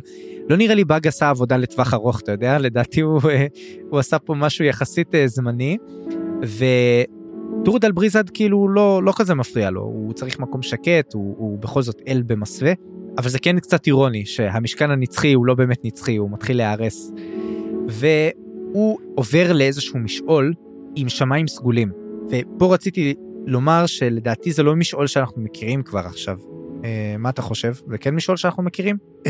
לא, אני חושב שלא. בהתחלה שאלתי על המשעול הקיסרי, כי כולם הולכים תמיד לברוח למשעול הקיסרי, אבל אני לא זוכר שאי פעם נתקלנו במשעול עם שמיים סגולים. אני חושב שזה אולי סטארוול דמליין. למה שלטורדל בריזד יהיה כיסה לסטארוול דמליין? אנחנו יודעים שגיילים אחרים אין להם גישה. הוא סוג של... הוא דרקון? הוא סוג של אל קדום. זה לא, זה משעול של דרקונים שלא קשור לאלים הקדומים, כל מי שיש לו דם דרקונים, יש לו גישה בעצם לסטארוול דמליין. אז זאת אומרת, האם טורדל בריזד יש לו... מי הוא בכלל היה לפני שהארנד? האם הוא בכלל אליינט כלשהו? אני לא חושב שהוא אליינט, אבל אם הוא קצת כמו גאנו אספרן, יש לו כוחות כלשהם של מעבר בין משעולים. לדעתי זה די ברור. אני לא חושב שאפילו גאנו אספרן יש לו גישה אפילו, אתה יודע מה? לכל המשעולים הקדמונים, לכל המשעולים של הטיסטה, אין לו גישה אליהם. לא יודע, הוא יכול להיכנס לתוך דרגניפור. דרגניפור היא תת משעול כזה, הייתי אומר אפילו. נכון, אבל עדיין, יש לו... הוא לא נכנס קורתו, הוא נכנס הוא אכל דם כלבים, הוא לא נכנס בכוונה. בכל מקרה זה משעול שאנחנו לא סגורים עליו, אבל הוא מגיע לשם, ושם הוא פוגש את מננדורה. והם מדברים על משהו שיקרה בקרוב, שקשור למצודות השמיים, מה שגרם לי לחשוב שבאמת קצרי הזנב בדרך חזרה, זה מתחבר גם לסצנות שהיו לנו בספר הקודם, עם המשעול הקיסרי ומה שראינו שם, כמובן, וקוויקבן, אז הוא שואל אותה באיזה צד היא תהיה, כשתתחיל המלחמה, הוא מסביר לה שאחיותיה זוממות, אבל לא ישירות נגדה, אבל כנראה שכן נגדה, וזה בעצם מה שמתחבר לפגישה עכשיו ההולכת וקרבה של סוקולן קאדו ושל טאטלור, אולי הם שתיהן יאחדו כוחות נגד מננדורה, והאם אחותה שוחררה כבר, זה של טאטלור, כנראה שבקרוב, זה הנושאים שהם מדברים עליהם, אחרי שטורדל בריזד עוזב, נכנסים הוד וכס הצללים, כס הצללים מציע לה עסקה בעצם, הוא אומר לה שהוא יעזור עם אחיותיה, בתמורה לשימוש בסטארוול דמליין, שזה גם מה שגרם לי לחשוב שזה אולי המשעול שהם נמצאים בו, בכל מקרה, מה הוד עושה שם? הוד לא פוצה פה, הוא סתם עומד בצד כזה וכזה, ונראה מאיים, וברור שהולך, נראה שיש פה באמת איזשהו ניסיון לברית, וברור שהם אף אחד מהם לא חברים אחד של השני, אבל הם מאוד מאוד יכולים להועיל אחד לשני. השאלה מה כס הצללים מנסה לעשות? יש לך איזשהו רעיון, האם השילוב כוחות הזה זה משהו שכבר היה לנו מקודם, או האם ראינו כבר שילוב כוחות של הוד וכס הצללים? יכול להיות ולמה שכן. הם צריכים את סטארוול דמליין? זה כן, אבל שים לב דבר אחד, אין פה את דנסר. החוסר נוכחות שלו, הוא יותר מראה לנו בעצם שהוד, גם כן בכס עצים, זוכר שאמרנו שהוא פורס עצמו יותר מדי, תראה אפילו איפה הוא נמצא בכלל בכל מקום, השאלה עצמה, מה בכלל יש לכס הצילים ולהוד לדבר עליו, מה, הם כאן, הוד, הסיבה היחידה שאני יכול לראות זה בגלל שהוא רוצה להיות נגד האל הנכה, כנראה בעצם כל מה שאל הנכה עושה, הוא פוגע בכל המארג של המתים, פוגע לו במשרה, יוצר לו בעיות, יותר מדי, איך אמרנו את זה, יותר מדי תפסים, יותר מדי בירוקרטיה, אז הוא אומר, די נמאס לי, אני הולך לטפל בו, וכס עצים אומר, אני הולך לטפל בזה, אז בוא תשתף פעולה, והוא נמצא שם בשביל להראות, אני לא יודע למה הוא מגיע לשם, אבל סטארוול דמליין, הוא מבקש פעם אחת, לא דרך אגב, כניסה לא יציאה, אז השאלה עצמה, האם הוא בא לשיר את זה פתוח כדי להוציא משם משהו, או שהוא בא להיכנס בשביל לעשות משהו בפנים. כן. עכשיו, בוא נחשוב, מי יש לו בכלל גישה לסטארוול דמליין? שאין הרבה, מדובר בעצם על, זה אליינט רק יכולים לעבור בו, שים לב שלמשל, הנומנדר רייק לא יכול להשתמש במשעול הזה, כי הוא צריך לזכור את זה, אני לא יודע אם יש בו דם דרקוני, אני חושב שאמורים שצורת הסול טייקן שלו יהיה ליין, אבל הוא עצמו לא, אותו דבר גם מדברים על כל האחים, זאת אומרת, גם זה לא יעזור לסילצ'סווין, וזה גם לא יעזור לסקבנדרי, אז לכן... כן, רק סילרה, הדרקונית שלו היא ליין. או, אנחנו גם שמענו משהו על סילרה גם, היה איזה סיפור קטן על סילרה, בסוף שאנחנו נשמע, אז השאלה מה הם מתכננים, או שהם רוצים בעצם מין מעבר חשאי למקום כלשהו שאפילו האלים האחרים לא יכולים לטפל בו. השאלה אם יש להם מישהו אחר שהם עושים איתו עסקה שיפתח להם את השער, אתה עושה איזושהי תרגיל ואתה לוקח שני ספקים, אחד פותח שער, אחד סוגר שער, והם לא מכירים אחד את השני, אבל אתה משיג בעצם את הדבר הזה. זאת אומרת, אנחנו צריכים לחכות ולראות האם נראה את הוד או את כס הצלים עושים עוד עסקאות עם, אתה יודע, עם אלנטים כלשהם. כן, לגמרי. ותשמע, זאת הייתה סצנה מגניבה, מעניינת, מאוד מאוד לא ברורה, ואני מת כבר לדעת למה היא מובילה. אבל בינתיים אנחנו נעצור עם מה שקרה בתוך לטרס, נעבור להפסקת פרסומות קצרה, ומיד לאחריה, צפריר ייקח אותנו למה שקורה מחוץ ללטרס, אז פרסומות קצרות וחזרנו. תתכנסו, אל תתביישו. ברוכים הבאים לחנות נרות הנשמה של סבתא ריגה. אצלנו תוכלו למצוא נרות מכל הסוגים והמינים. בעלך לא חזר מהמלחמה, בנך הלך לאיבוד בביצה בהתקוקן, את לא רוצה להישאר לבד בבית? במחיר שווה לכל נפש תוכלי לקבל נר נשמה לפי בחירתך, עם הנשמה שאת רוצה יותר מכל כלולה בפנים. אין יותר לילות קרים עם הנרות של ריגה. הוצאה מוכרת וספקית רשמית של הצבא המלזני. להזמנות נא לפנות לבוטל, הארמיה ה-14 מאחוריך בראשים. מסריקים! מסריקים? יש לך מסריק שאתה לא צריך? אל תשחק אותה. לכולם יש לפחות אחד או שניים בבית שלא נעשה בהם שימוש. אנו קונים ומקבלים מסריקים מכל הסוגים, במצב טוב ועם כל השיניים בלבד. לפרטים, תנו ללשכת הגיוס המלזנית הקרובה לביתכם, והעבירו הודעה לקפטן קיינדלי, גדוד השוק. ובזריזות, כן? פתחתי לכם שעון, 30 שניות והייתם כאן עם מסריק ביד.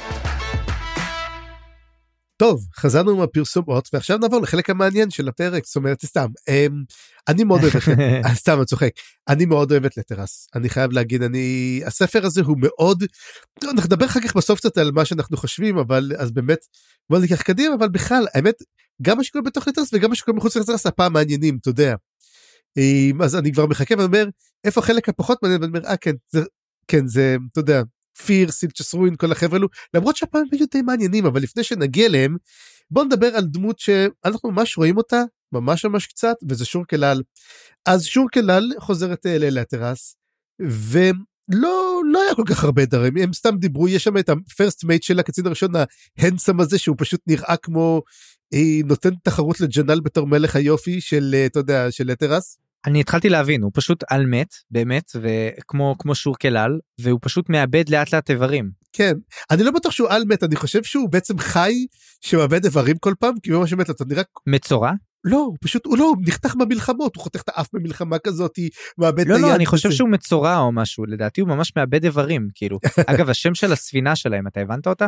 כן, Grateful Dead. כמעט. משהו כזה. Undying Gratitude. Undying Gratitude, כן, זה נהדר. כן, כי Undying, כמובן, כן. אבל Grateful Dead זה טוב. כן, נכון, יותר טוב, אפילו, אני חושב. אז כן, Undying Gratitude, וזה נהדר, פשוט נהדר. זהו, זה קטע קצר כזה, אבל צריך להזכיר ששורקלל נמצאת, היי, אני נמצאת פה, נותנת, אתה יודע, כזה מין אותות חיים כאלו, אבל טוב, גם אריקסון לא מתעכב עליה הרבה, אז אין כל כך הרבה מה להגיד, סתם מדברת, סתם זה, אבל איפה הוא בללה פונג? איפה באמת, וכן דרכה אנחנו רואים את ההתקרבות של הצי האידורי, שזה מה שלדעתי היא עושה שם. התפקיד שלה זה לראות את הצי האידורי מתקרב. כן, אז אנחנו... ולשחוק את המלאכים שלה, כמובן. מה זאת אומרת? לא הבנתי, מה זאת אומרת? שוחקת. לא הבנת? לא. היא צריכה, היא ממשיכה להאכיל את ה... לוקחת אותה, כל פעם היא לוקחת אחד, כן. את אולולו, אולולו, איך קוראים לו אולולו? אולורו. כן, אוקיי, שוחקת, לא הבנתי, מה זאת אומרת שהיא שוחקת? לא שוחקת, היא מאכילה. לא, היא שוחקת, הם צריכים להחליף אותם מדי פעם. זה קצת הזכיר לי את מה שקרה עם פוליאל, בספר השישי. כן, רק שפה זה מרצון, כאילו. כן, אז כן, ועכשיו אנחנו נעבור לחלק שעבורי היה ההיילייט של כל הפרקים האלו, וזה בטמן. אז... בטמן? לא הבנת, זה קרסה. תראה, כל הספר צריך קרסה או בטמן, אז, אבל תשמע, א' הוא מגיע עם השיחה, שזה כבר מראה שהוא בטמן, הוא עובד בלילה, שזה בטמן, הוא מנקה את גותם, זאת אומרת את אולדן, מכל הרעים שבה, רדמסק הוא בטמן. אני בעד.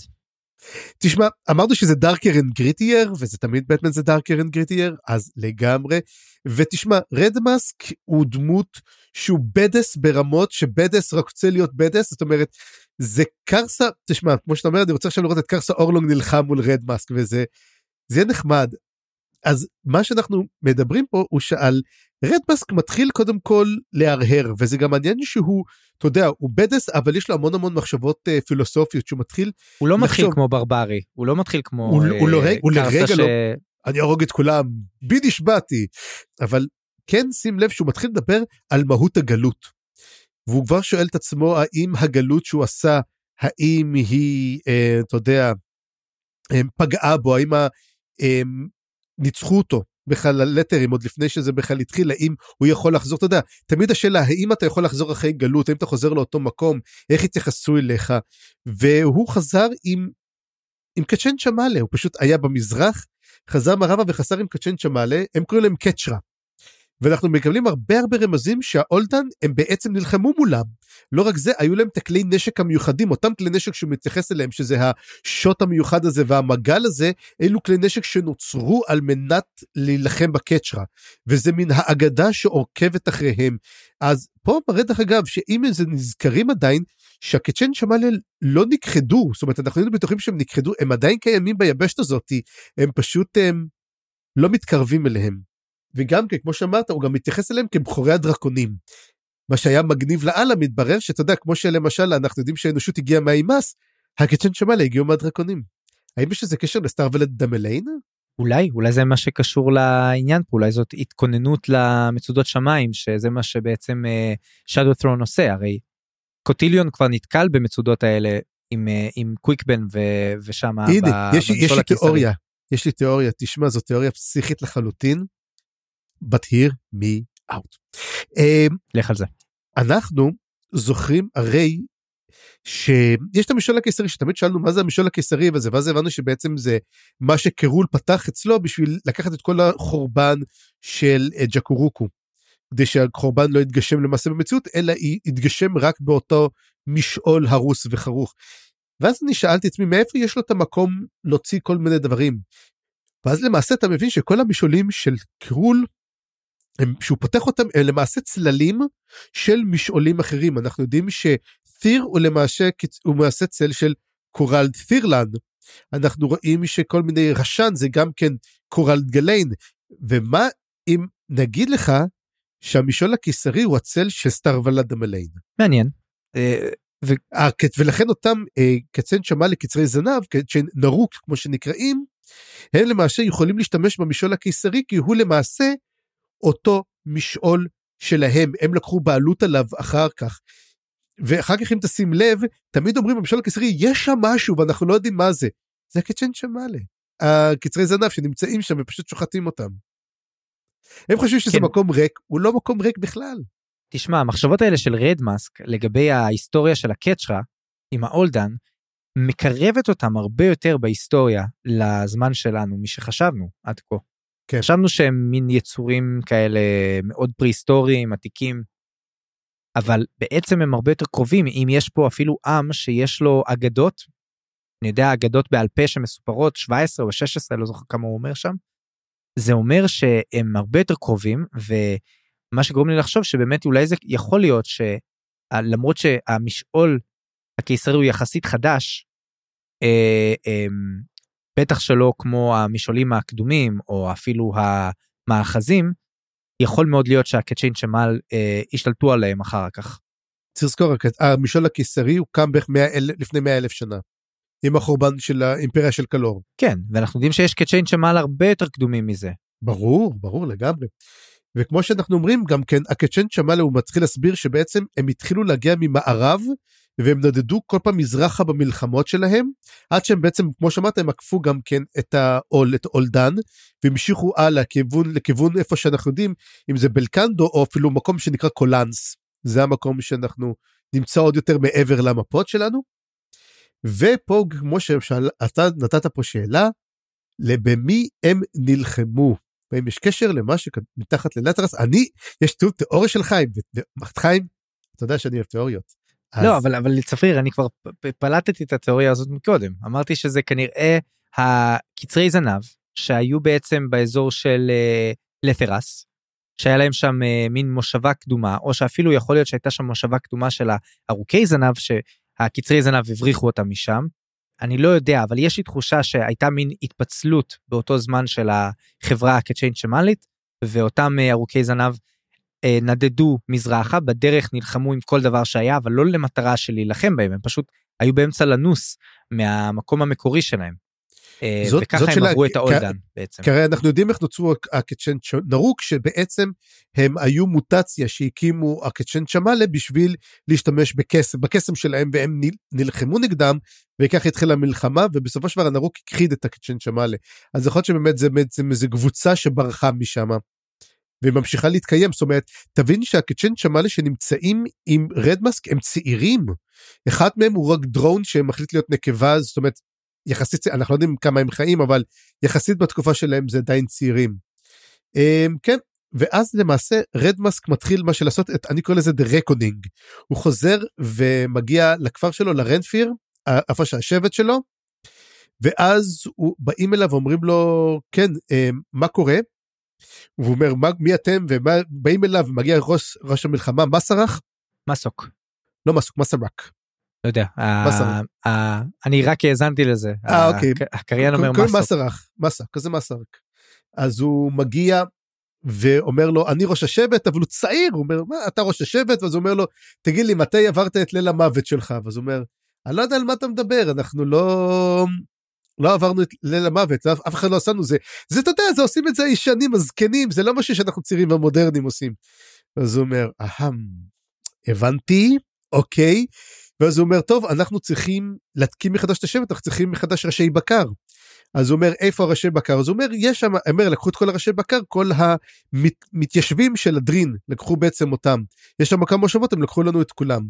אז הוא אומר, אוקיי, אין בעיה, אנחנו הולכים לקחת אותם, אבל רק לפני זה, אתם הולכים לעבור אתם הלילה את ליל המוות שלכם, כל הצעירים שרוצים להיות לוחמים, ואומר, על מה אתה מדבר? אני לא מוכן, וטנג, חוטף מכה לראש, והוא גורר אותו, ואומר, כולכם לוקחים את ליל המוות, והוא זורק אותם לליל המוות, שזה בעצם להיקבר לילה שלהם בתוך קבר, אתה והמחשבות שלך, ובבוקר אתם מוצאים אותך, וכאילו, זה בעצם טקס החניכה, כאילו, וזה כל כך מדהים טקס החניכה הזה, כי תמיד טקס החניכה, תמיד אהבו להגיד לנו באוניברסיטה, זה הזמן הלימינלי, שזה זמן שהוא בין דבר לבין דבר, ואתה בעצם שניהם ושום דבר. אתה לא צעיר, אתה לא מבוגר, אתה לא חי, אתה לא מת, וזה בדיוק מה שקורה. אתה בין צעיר לבין מבוגר, בין לוחם לבין, אתה יודע, מין ילד, אתה בין חי לבין מת, אתה קבור ואתה חי. איזה דרך מעניינת לראות את זה, ואנחנו גם נראה אחר כך שליל המוות לא השפיע טוב על מסרק, כי הוא לא הספיק לקחת איתו איזה שורש שלוקחים אותו, שקצת נותן לך מין, אתה יודע, מין רוגע ואופוריה כזאת, שאחרים יצליחו להבריח איתם פנימה. ומה אתה חשבת על זה? קודם כל זה ממש מגניב, אני חושב שזה גם מעניין, שזה טקס חניכה מאוד סימבולי, הסימבוליות שלו אומרת, ברגע שאתה עובר את זה, אתה בעצם כבר לא מפחד מהמוות, כי כבר עברת את המוות בצורה מסוימת. אתה יודע, במידה מסוימת, זה אחת הסיבות שעושים דברים כמו שבוע מלחמה בצבא, כן, ביחידות מיוחדות.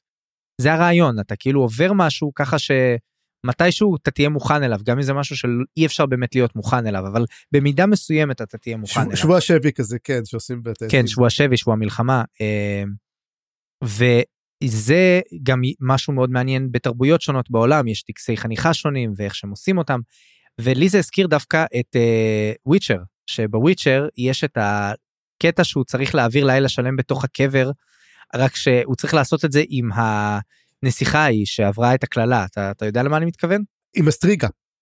עם אסטריגה, כן. זה הסיפור הראשוני, זה לא טקס חניכה, הוא פשוט צריך להיות איתה בקבר, כי היא צריכה להיות כל בקבר. נכון, אבל זה הזכיר לי את הסצנה הזאת, רק ששם, אתה יודע, זה לא רק שאתה לבד בקבר, זה פי אלף, כי אתה צריך גם תוך כדי להתחבק עם מפלצת שרוצה לאכול אותך כל הזמן, קטע מלחיץ מאוד, אבל זה הזכיר לי את זה, וכן, אתה יודע, רוב הסיכויים שהאויב הכי גדול, שאיתו הם מתמודדים בטקס הזה, זה עם עצמם, עם המחשבות של עצמם, עם הפחדים של עצמם. כן, ומה שקורה הוא, הם נמצאים שם בקבר, יש עוד שבט שעובר את זה, ואנחנו שומעים על זה, ואני נזכרתי בזה, כי מי שאמר שהוא עשה את זה, זה בעצם הסטי. אם אתה זוכר את קוריק, איך קוראים לזה מהמחלקה של פידלר? החצי סטי. כן, קוריק. קוריק, הוא אמר שהוא עבר את ליל המוות שלו. אז אני זוכר שאמרתי, מה זה ליל המוות? אז מראה שזה בעצם, יש קשר בין האולדן לבין, זאת אומרת, אנחנו רואים בעצם את המסורות עתיקות יומין, שנשארות אפילו תראה בשתי יבשות שונות. השאלה אם זה ליל מוות אחר, או שזה משהו אחר, אבל זה היה, תשמע, רד מאסק הוא כזה, takes no bullshit, takes no prisoners, ואני מאוד מאוד אוהב אותו. ואז הם יוצאים בעצם לפשיטה לילית, לילה למחרת הם יוצאים לפשיטה, שהוא אומר, סוף סוף אתם יכולים, ובעצם מסרק מדבר עם אותם חבר'ה שלו, והוא אומר להם, אני השתגעתי בלילה, הוא השתגע לגמרי, בעוד שהוא אומר, אתם אחרים, אתם לא עברתם, אני יודע מה עברתם, אתם סתם לקחתם עשבים, אני לא השתגעתי, באמת כמו שצריך להשתגע שם, אני השתגעתי שם, ואז למעשה הם גונבים פשוט כמה 20,000 עדרים, נכון? כמה 20,000 ראשים. אבל, כן, אבל כל הדבר הזה, אני חייב להגיד, מובא בצורה כל כך אכזרית, ולמה זה? כי אנחנו רואים את כל הנקודת מבט מבחור צעיר, רועה צאן, שהוא סוף סוף אומר, איזה כיף, עברנו מהעיר לאתר שהיינו בה עם חייבים, והוא אינדנצ'ורד, אבל פה יש אוויר חופשי, ואין זיהום, ואפשר לחיות, ואפשר, ושוחטים אותו, ואת כל המשפחה שלו, וזה, אתה יודע מה זה הזכיר? מכל הסרטים עליו, מזכיר לי את אוסטין פאוורס, אתה ראית את אוסטין פאוורס? מישהו יודע בכלל מה זה אוסטין פאוורס? איזו סצנה, בטח, אבל איזו סצנה. אז זה בסרט הראשון, יש שם עובד של דוקטור איבל שמורגים אותו, ואז כל החבר'ה נפגשים למסיבת רווקים. אוי, איזה חבר טוב שלנו, וזה, אנחנו באים להיפגש אותו, איפה הוא? הוא מת, מה קרה? מושט מוטציון אכל לו את הראש, כי המושט, הוא נפל למים, והמושט עם המוטציה אכל לו את הראש, כי הוא לא צריך לקבל קרישים עם לייזר, כי אתה יודע, איך WWF לא נתנו לו, כי אסור להתעלל בחיות, אבל הוא לקח מושטים, וזה כמו זה שאחר כך, בסרט השני זה קורה עם אותו אחד, שהוא אימץ אותו, והוא היה לו אבא, אחרי שהאבא שלו מת, ואף פעם לא מתחשבים בחיילים, וזה הזכיר את הקטע הזה של, אנחנו אף פעם לא מסתכלים על המיניון, זה להנשמן, לא חושבים עליהם, אז כן, זה הקטע שאהבתי, אבל תשמע, זה היה קטע לראות את זה. אני מחכה שיהיה כבר סרט של דיסני, שכולו עוקב אחרי ההנצ'מן של האיש הרע. זה של פיקסאר צריך להיות. האם גם להנצ'מן זה של פיקסאר, כן. כן. תראה, אני אגיד לך, תשמע, זה קצת דיספיקבל מי, אבל בסדר. קצת, כן. אז בוא נגיד שכזה דבר, הוא בעצם לוקח את השבטים אלו, אבל זה היה מעניין לראות, כי אתה יודע, אתה לא יודע בעד מי אתה, כי אתה יודע, אוקיי, רד מאסק אני בעדו, כי אני באמת מבין כמה בעצם אדרין היו, וזה לקטור, אינית עשה את כל הבעיות, אניק עשה את הבעיות האלו, ואתה רואה בעצם, כאילו, מי הקורבנות האמיתיים? זה אנשים הפשוטים שבאים לחיות, שבאים, זה, אתה יודע, שנותנים להם קרקע, ואומרים להם, הנה, תחיו על הקרקע, אבל אנחנו, מה זה לא הולכים לשמור עליכם?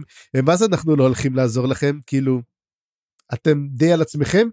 ואני בטוח שהרבה צופים של מאזינים שלנו ייקחו את זה לאיפה שיקחו את זה. ואנחנו... רגע, ופספסת את הקטע שרד מאסק אוסף פרצופים. הוא חותך אותם, בכלל. נכון? כן. כן. כן, כן, מה הקטע של זה? הוא בטמן. בטמן אוסף פרצופים. או אינדיאני, אתה יודע, אתה ממש רואה שזה כמו מנהג אינדיאני, כמו הקרקופים כמו שלהם. כמו קרקוף? כן, מאוד מזכיר את זה. אני חשבתי אולי הניבל לקטר, שחותך את הפרצוף ואז לובש אותו, ואז לכן קוראים לו רד מאסק, כי כל פעם זה פרצוף של מישהו אחר, רק הפוך. כן, אוקיי. יותר מדי גרוטסקי. יותר מדי גרוטסקי, כן, אבל מגניב. ואז בעצם, תוך כדי שהוא גם תופס אותם ואת הצעירים, לפני שהוא מביא אותם באמת אלה למוות, הוא מבין שמי שעשה את כל הבעיות האלו, זה בחור בשם הלדרלט, שהוא ראש שבט הגנוטק, שהוא השבט הגדול ביותר של האולדן, והוא למעשה גם כן עשה ברית עם שכירי חרב, ובגד בהם, זאת אומרת, הם אמרו להילחם ביחד, והוא די נטש אותם. והוא אומר להם, אין בעיה, אני הולך לטפל בהדרלט הזה, ואנחנו הולכים לראות את זה, שאנחנו נבוא עם כל העדרים, אנחנו בעצם צוברים את הכוח, כשבט, שוב, הרנפר הולך להיות שבט גדול יותר, ובעצם הוא הולך באמת להתעמת איתו. ואז הם מגיעים,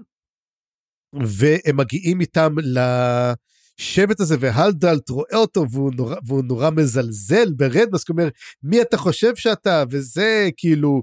יש לי את הלוחמים שלי, הרי עם שבט הרבה יותר גדול, יש לו את הקסקסי נחושת שלו, הלוחמים האישיים שלו, שאתה יודע, מתגודדים שם בריונים, ולאט לאט רדבסק לא צריך אפילו להילחם, הוא בא אומר לו, הוא רק מדבר, הוא אומר לו תראה זה מה שאני הולך לעשות לך, והוא לאט לאט פשוט בחקירה שלו, הוא חושף את כל הדברים, הוא חושף את זה, שמסל הדרה תרעיל את האבא שלו, הוא לא היה מוכן, הוא אומר לו, לא לך אפילו את הדיסנסי לחכות שימות, או להזמין אותו לדוק רב, אתה פשוט הרעלת אותו, וכל מה שהוא עשה שם, ובסופו של דבר מה שקורה, הוא פשוט נדקר למוות מאחור על ידי החיילים שלו, שמבינים שהם עקבו אחרי האדם הלא נכון, שזה אומר די דברים מעניינים שזה, תשמע, אתה היית מצפה, אתה יודע, לדוק רב ביניהם, אין את הדוק רב הזה, בעצם הוא מראה דבר אחד, הוא כאילו, אם אתה אומר שקארוס בא לעשות make Leather great again, רדבסק בא לעשות make Owl great again, הוא מחזיר את האנשים, הוא מבין אנשים לא רעים,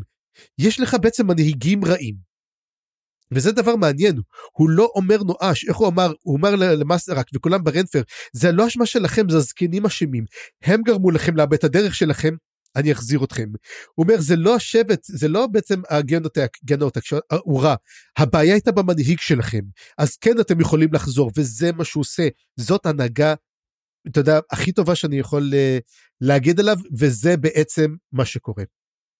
רק מה שאני אגיד, אם כבר השוויתי אותו לקרסה, אז זה ממש לא קרסה, זאת אומרת, זה קרסה מזמן כבר היה שולף את החרב, והולך להילחם, ורדבסק מצליח להכניע את היריב הכי גדול שלו, בעזרת מילים, בעזרת דיפלומטיה, בעזרת היגיון ורציונליות, והרבה איומים, הרבה איומים, לא לשכוח. כן, איומים כן, אבל הוא חושף אותו מול אנשיו, גורם לו להיראות אפס, ופשוט שוחט אותו מבחינה פוליטית, והוא אפילו לא צריך להניף אצבע, הוא יכול להניף אצבע, הוא יכול לנצח את כולם שם, אני חושב, בלי להתאמץ יותר מדי, ואפילו בלי הקצ'יין שמעלה, אבל הוא כן מצליח להכניע אותם, בעזרת המילים שלו, וזה מאוד מאוד שונה מאשר מה שקרסה היה עושה.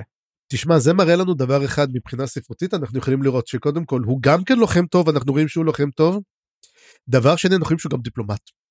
שזה אולי האיום הכי גדול שיכול לעמוד מול הלת'רים, כי תחשוב מה קורה עכשיו, שהוא לא הולך לקחת את זה, ואני אומר לך, הפלישה לדרין מאוד מאוד מאוד קרובה.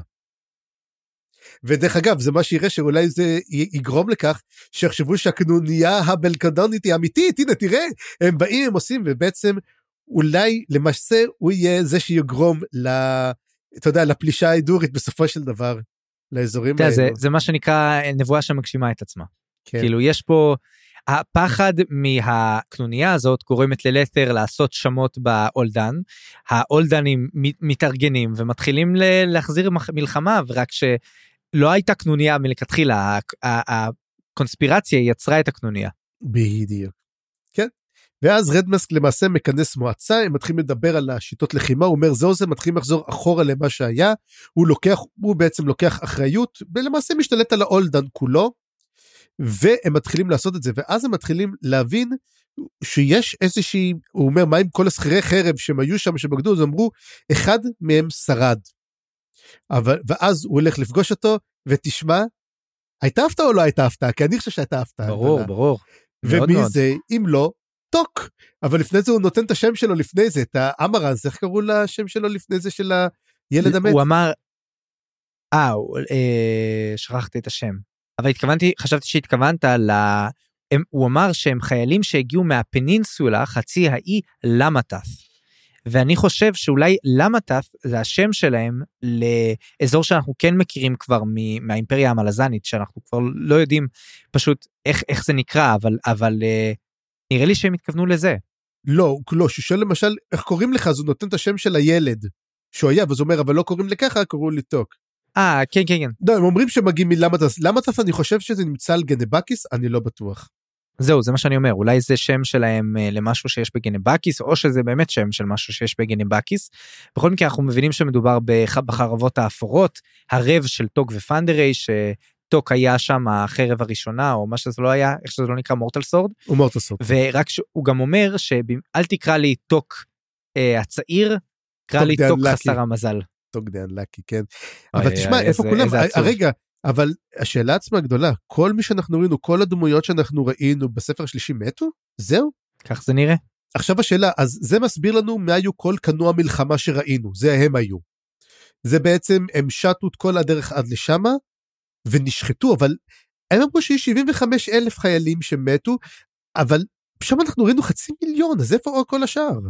כנראה שהם אספו עוד אנשים בדרך, או ש... נכון, הרי היה את החיבור הזה, לפני שהם יצאו לדרך, של החרבות האפורות, יחד עם הברגאסטים, היה קטע כזה? אני לא זוכר, אני זוכר שהם אספו עוד כמה, אבל השאלה אחרת, הם אספו כל אלו מקורל, אבל השאלה היא אחרת, הרי אמרו שלפי הכמויות, גם אותה אחת מהארטיסט, ביבת, שראתה את זה, היא ראתה ואומרת, תשמעו, יש שם 500,000 איש, ועדיין אנחנו יודעים שהכוח שנלחם עבורם הוא 75,000, אז השאלה שלי, איפה נעלמו עוד ה100,000 שאמורים להיות? האם הם הלכו יותר מזרחה? אז יכול להיות שחלק שרדו. כן, אבל בסופו של דבר טוק מגיע, ואז טוק אומר, תשמע, מכל מה שחשבתי לא האמנתי שאני אראה בן אדם כחייב הראשונה של הקצ'ן שמעלה. ותשמע, זה רק מראה לנו מה המקור של האימפריה הראשונה, שהאימפריה הראשונה הייתה של קצ'ן שמעלה בכלל, לא של האימאסים, אלא של הקצ'ן שמעלה, מדהים. או, לא בהכרח, יכול להיות שרדמאסק הוא נמצא בין שתי תרבויות, או שהוא משהו חדש, הוא מין הגיע בעצם לתפקיד שלו, ויצר פה תקדים בעצם. אני חושב שזה לא בהכרח מראה משהו על האימפריה הראשונה, כאילו, כי עובדה שהקצ'ן שמעלה לא ידעו להשתמש במאחזים, ואנחנו יודעים שמאחזים זה החלק העיקרי של האימפריה הראשונה, או אלמנט או מאפיין עיקרי של האימפריה הראשונה. בקיצור, לא נראה לי שזה בהכרח אחד לאחד, אבל בהחלט, הקצ'ן שמעלה היו חלק מההיסטוריה שלא ידענו עליהם. לגמרי. ותשמע, אנחנו מקבלים המון מידע לקצ'ן שמעלה בספר הזה, ואני אומר, just keep him coming. ולזהו למעשה בעצם הסיפור של רדמאסק, ואני מת לראות בעצם איך בטמן, הולך לקחת את כל התושבים של אולדן או של גותם, והולך להילחם נגד מטרופוליס, קרי דרין. אז יהיה מעניין לראות את זה, ולראות מי יקום נגדו, האם באמת ביבת, האם ברולן הדר, האם אוברין מחפש האמת, או אפילו לטור אנקט יעשה משהו ויתגלה כבדס לא קטן. יהיה מעניין לראות. זאת בשבילי למעשה, החלק החזק ביותר של הספר הזה בינתיים, ואנחנו נתקדם אבל לחלק היותר חלש של הספר הזה, וזה מדובר, מה שקראת עליהם, הסרג, סילצ'ס רוינג גנג. כן, או הפליטים. נראה לי בספר, בנפשות הפועלות, הוא קורא להם הניצודים, The Hunted. כן. לא יודע, אתה אוהב יותר סילצ'ס רוינג גנג, אבל... אז אנחנו נקרא לזה The SRG, The סילצ'ס רוינג גנג, אנחנו מגיעים, ואחד הדברים הוא פה, זוכר שאני אמרתי לך בפרק קודם, אמרתי לך, הם לא מסתדרים, למה הם ביחד? וזה מתחיל כשאודנס אומר, למה אנחנו לא מסתדרים? כאילו אף אחד לא מסתדר עם אף אחד. זה פשוט, זה נכון, והם מודעים לזה שהם לא מסתדרים טוב, ותשמע, זאת חקירה מאוד מעניינת של מה שנקרא, יש איזה טרופ כזה שקוראים לזה unlikely party, אתה יודע, מין כל מיני אנשים כאילו מכל מיני מקומות מתחברים ביחד לחבורה וכאשר מסתדרים טוב והם לומדים לעבוד אחד עם השני וזה אתה יודע, בודק את זה וזה מראה לא, הם לא יעבדו טוב, זה מה שיקרה, הם יצחקו כל מיני שנים, יעשו בעיות וזה לא יעבוד. אתה יודע אגב איפה הטרופ הזה בא לידי ביטוי הכי הרבה, באיזה ז'אנר קולנועי? קאפ קומדי. לא, שיש לך שני שוטרים, אחד את השומר על החוקים, ואחד מבריק כזה, נשק קטלני זה הדוגמה הכי טובה לדבר הזה. כן, לא, זה בשתיים, אבל זה בזוגות, אני מדבר על קבוצה, זה בדרך כלל בקומדיות ספורט. כן, קומדיות ספורט, אגב, ברדון סנדרסון אמר, שכל הדבר הזה למשל, זה לא קומדיות ספורט, אלא זה דרמת ספורט, אתה יודע, הקבוצה, אתה יודע, בייסבול ופוטבול, שכל אחד בא להראות את זה. כן, כן, זה מייטי דאקס, לגמרי מייטי דאקס. אוספים שחקן מפה, שחקן משם, כולם לא יהיו צלחים, והכי לא יהיו צלח זה המאמן, שהיה מישהו כושל, וטטטם, כל אני מת על השטויות האלה, וזה ממש unlikely gang כזה, כן. כן. או בהייס מוביז גם יש את זה. כן, תשמע, למשל, בנדון אמר שלמשל סקייבורד שלו זה למשל דרמת ספורט. לגמרי. טוב, נמשיך. איך זה? We've distracted, אז בוא נחזור בעצם לדבר הזה, והם הולכים לחקור, כמו שאמרנו, את מצודת הקרקע שמגיעים אליה, שהיא בדרכה, ואז הם מגלים בעצם כל מיני פסיפסים שמראים מלחמות, שהמלחמות מראות למעשה את קצרי זנב נלחמים מול הארוכי זנב, הקצרי זנב מנצחים, ואז המטרוניות עושות איזה מין קסם ששקול לפצצת אטום ומשמידות את כל האזור הזה, וככה בעצם מתנהלת המלחמה ביניהם. עכשיו אתה אמרת, קצרי זנב היה סונר להבריח אז בוא תסביר לנו קצת עוד אלמנט מדע בכלשהו. לא, כי הוא אומר שבחפירות האלה רואים שאין עטלפים, והוא אומר שיש איזה שאריות של מכניזם קדום שמבריח אותם, אז אני חשבתי פתאום שזה משתמש באיזשהו סונר או צליל אלכוהולי כלשהו שמבריח את העטלפים. תשמע, למרות שזה בטמן. אוקיי, נמשיך הלאה. ואז למעשה הם מגיעים ומבינים שיש איזשהו מחנה, הם למעשה עוברים מתחת לאדמה, והם עוברים מעל מחנה, הם מבינים שרודפים אחריהם, ועכשיו אני לא ידעתי, אבל תראה שההידורים, סליחה, הלטרים, ממש חיסו כל שטח באימפריה שלהם, זאת אומרת, זה לא שאתה יכול לבוא אזורים שלמים שאין שם כלום, כל אזור שמגיעים אליו יש שם מאחז, או יש שם מחנה צבאי, שהם לא יכולים לעבור, הם נרדפים ממש ממש, בגלל זה באמת הם הנטד. לא בדיוק, אני חייב לומר שהכוח הזה שספציפית הם פוגשים, זה כוח משלחת. שעודף אחריהם. לא רק, אני חושב שהיה לה עוד תפקיד כלשהו, אם אני לא טועה, אבל זה משלחת שעוברת בבלו רוז, אגב בלו רוז זה בדיוק החיבור בין האימפריה לדרין, זה המעבר. הוא יושב באמצע, כן, הוא יושב באמצע שם. נכון, אז אני חושב שבדיוק זאת משלחת שבדרך לדרין, אז זה לא סתם, הם לא באיזשהו אזור שכוח אל, הם נמצאים בדיוק בקו שמוביל לחזית, כאילו, זה לא מוזר לפגוש שם משלחת חיילים. כן, עכשיו, מה שקורה הוא שהם צריכים לחשוב על עצמם, איך יכולים, מה הם עושים, אתה יודע, זה כמו למשל במשחק שאתה מגיע, ואז אומר, איך אתה רוצה לתפוס את זה, האם אתה רוצה לעשות את זה בסטלף, או אתה רוצה לתקוף אד-הון, זאת אומרת, יש לך שתי אופציות, וכל אחד מגיע עם האופציות שלו בעצם, אתה יודע, וסילצ'ס רוין, מה אומר בעצם? רבק, די, נמאס לי, אני לא יכול, אין לי כוח יותר לעשות את זה, תשמע, הוא אופי בכל מקרה, אז מה הבעיה שלי פשוט להיכנס ופשוט לשחוט אותם, ואז, טוב, אומרים, טוב, לפני שאנחנו נעשה את זה, סרן פדק הולכת לשם, היא מוצאת איפה הם נמצאים, ואז הם מבינים שיש שם עדיין קריסנן, זאת אומרת, תבין, יש שם ממש מחנה, מוכן לדבר הזה, וזהו זה, והם אומרים, מה אנחנו הולכים לעשות, ואז הם אומרים, טוב, אנחנו הולכים לתקוף, וסילצ'ס הולך ופשוט תוקף, ושוחט אותם, אין לי מה להגיד, ותוך כדי זה שהם מגיעים, הלטרים הם טוב, צריכים לסגת, יש לנו פה כוח של סילצ'ס רוין, זאת אומרת, לא הכנו את עצמנו לכוח הזה, והוא אומר, לא, והוא אומר, אנחנו לא עושים את זה, הקריסנן אמורים להגיע, אל תעשו את זה, ואנחנו מקבלים באמת את הנקודה מוונטרלה, שזה קריסנן כלשהו, שהוא רואה את זה, אבל הוא פשוט לא מצליח, והם לא מצליחים לעשות שום דבר, והכוח הזה מחוסל, ולמעשה מה שפותח להם את הדרך לבלו רוז. כן, השאלה, טוב, כמו שדיברנו על זה פעם שעברה, על מה המטרה של כל החבורה הזאת שלנו, למצוא את אסקבנדריה, אני חושב, לפחות. אז למה הם הולכים לבלו רוז, זאת השאלה. הסיטו אותם לשם, זה לא שהם רצו. אמרו כל פעם שהם הסיטו אותם, הם רצו ללכת הרבה יותר מזרחה, הם רצו ללכת ממש למקום, וכל פעם דחפו אותם כביכול לאזור הזה. אז כי הם רוצים להביא אותם, יכול להיות שבעצם, אגב, יכול להיות שהם סתם בעצם מנסים לברוח, והם בעצם גורמים להם, סליחה, הם רוצים לברוח ומביאים אותם לשם. כי כמו שמעתי, לא כל כך ברור מה המטרה שלהם, אבל די נראה שסילצ'ס רוין רוצה לגלות את סקבנדרי. כן, כן. אנחנו רואים גם תוך כדי כל הדבר הזה, איך המשימות פה משתנות, איך פיר בעצם מאבד את הצפון שלו. וסילצ'ס רוין מנסה ליצור איתו איזושהי ברית גם, להתאחד איתו. ומה שאומר שלפיר יצטרך למצוא משמעות אחרת לקיומו. כי הוא אומר לו, גם אם תמצא את סקבנדרי, זה לא יעזור לך. כן. מה אז? הוא לא במצב שיוכל לעזור לך.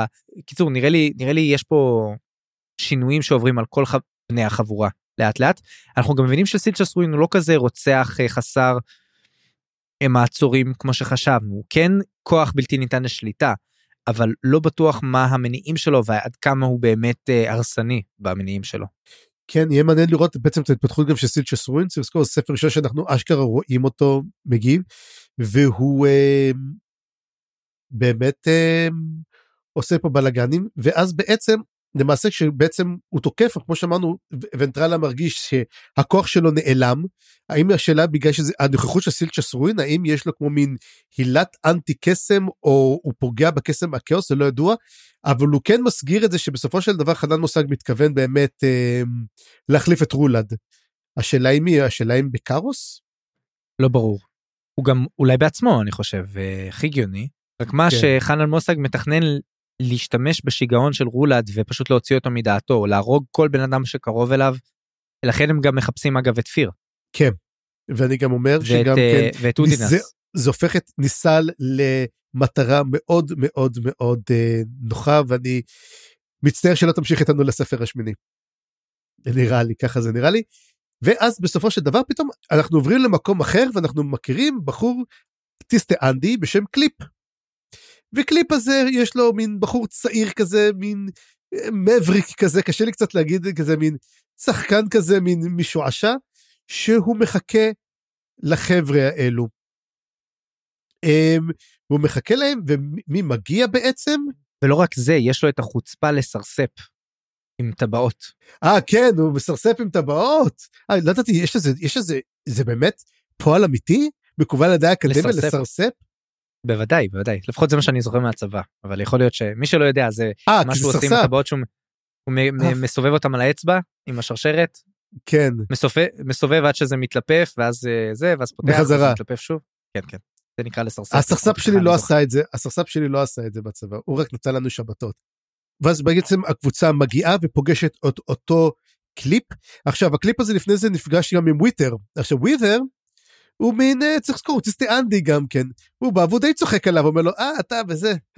כאילו, די צוחק עליו, הוא די, כאילו, שם אותו קטן מאוד, ושהוא פוגש אותו, אומר להם, תשמעו חבר'ה, אני בעצם באתי על ידי קוסמי האוניקס, שהם השליטים של הבלור הזה האמיתיים, השליטים האמיתיים, הם למעשה כמו הקבל הזה, מין שליטים סודיים של מה שאני הבנתי, אתה יודע, הם הטיסטה אנדי, וזה יפה, גם קוראים להם אוניקס, שואם, כאילו אבן שחורה, והוא אומר להם, טוב, בואו, הם ביקשו להביא אתכם, והם נותנים לכם גם כן מעבר דרך קורל גליין, ששכחנו בעצם, נכון, הנה, באמת, הטיסטה אנדי מסוגלים לעשות את זה, זהו, והם כנראה יבחרו כן לעבור את זה, בעצם עוברים את כל שאר ההרים וכל שאר הבעיות שם, ויגיעו ישירות ויפגשו את אותם בלו רוז, מה שאולי יוביל אותנו בעצם כמו לקוסם הגדול והמעניין, שייתן להם סוף סוף את הקווסט לחבורה הזאת שמסתובבת ללא שום מושג מה היא עושה.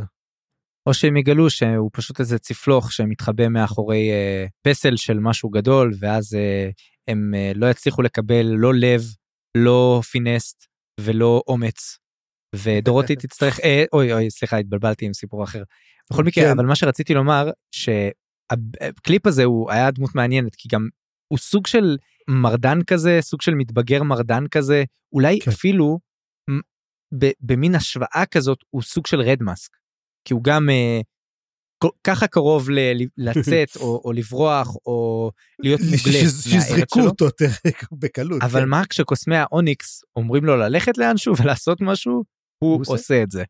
מה שמראה שיש להם המון כוח, אני חושב. אם הם מצליחים אפילו את המרדנים של החבורה שלהם לשלוט בהם ככה, זה מטורף.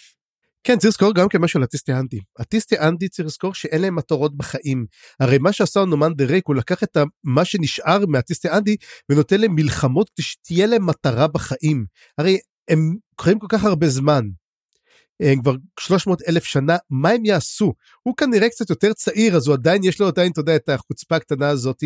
מה שכן, מדובר שם שהם אומרים שהם מחפשים, אומר, יש שם את האח של הנסיך שלנו. ואני חושב שזה מדובר של האל שלנו. של האל שלנו, ואני חושב שמדובר על אנומנדר, אני לא חושב שמדובר על אנדריסט. אני אגיד לך למה אני חושב שקוראים לו אנדריסט? אנדריסט די מההתחלה כבר, די בהתחלה נזרק לדריפט הוואלי, לשמור. אני אגיד לך למה אני חושב שזה דווקא של אנדריסט.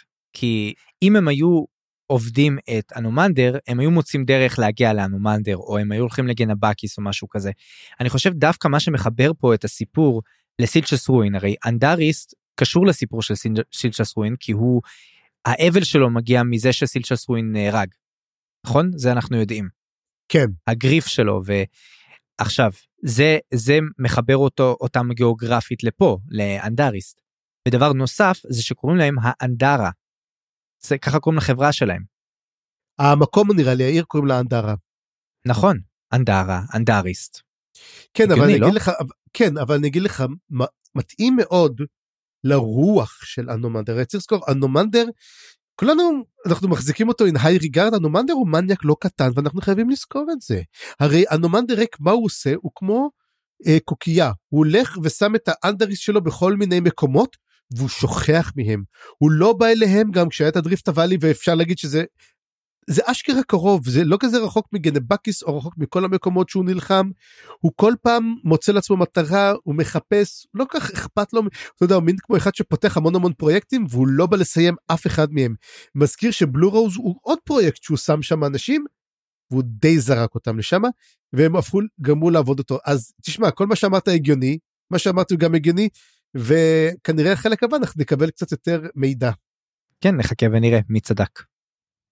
כן, וזהו זה, ואנחנו מסיימים בחלק אחרון, שזה חלק מאוד מאוד מאוד קצר, וזה ביבט וברולנדר, שברולנדר זה הציסטי אדור שמתלווה לביבט, הטריפרדה, והם מגיעים ורואים את הטבח שרדמאסק עשה בתושבים, ואז בעצם הם מתחילים לדבר קצת על מה שקורה פה, באמת הם מדברים על זה שהם שלחו משלחת למצוא בעצם את סילצ'סקי, הם שלחו זאת המשלחת שאנחנו ראינו באמת שחוסלה גם כן, וזהו זה, והם אומרים מה הולך עכשיו לקרות, בעצם אתה יודע כאילו מהרהרים לקראת הבאות, אז היה לך עוד איזה משהו להגיד על זה באמת?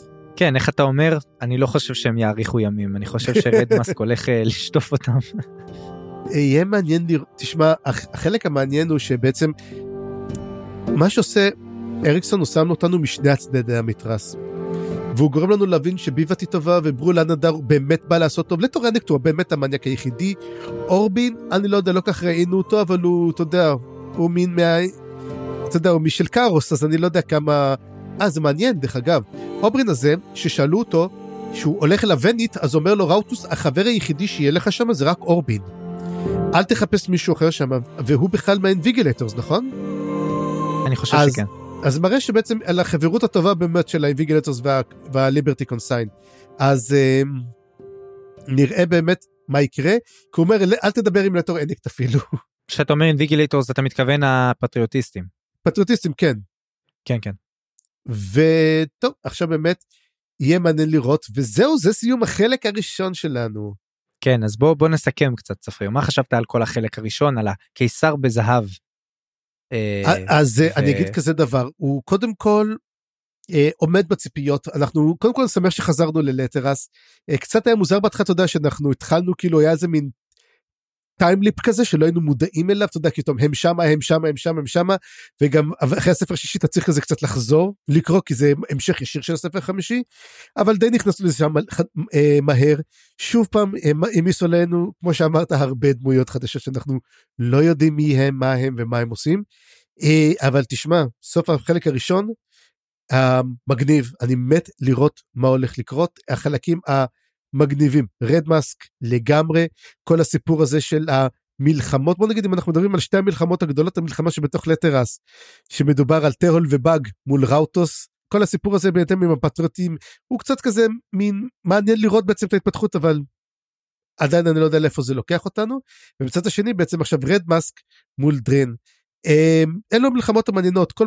הסיפור בעצם של בוא נגיד סילצ'ס רוינגנג, כרגע הוא לא ממריא, אני מחכה מאוד שאולי בעצם אנחנו נראה את בלו רוז, שזה מקום שרמזו עליו, וואו, כמה זמן מהספר החמישי, וסוף סוף נראה אותו באמת, נראה גם אולי את הוורדים הכחולים של שמם נקרא המקום, נראה קצת, נבין קצת אולי מה קורה, ואולי בעצם יהיה גם איזה קווסט כלשהו, שנוכל להתחבר אליו, כי כרגע הם פשוט, אתה יודע, אתה פותח את המסך קווסטים שלהם, ואין שם כלום, זה ריק.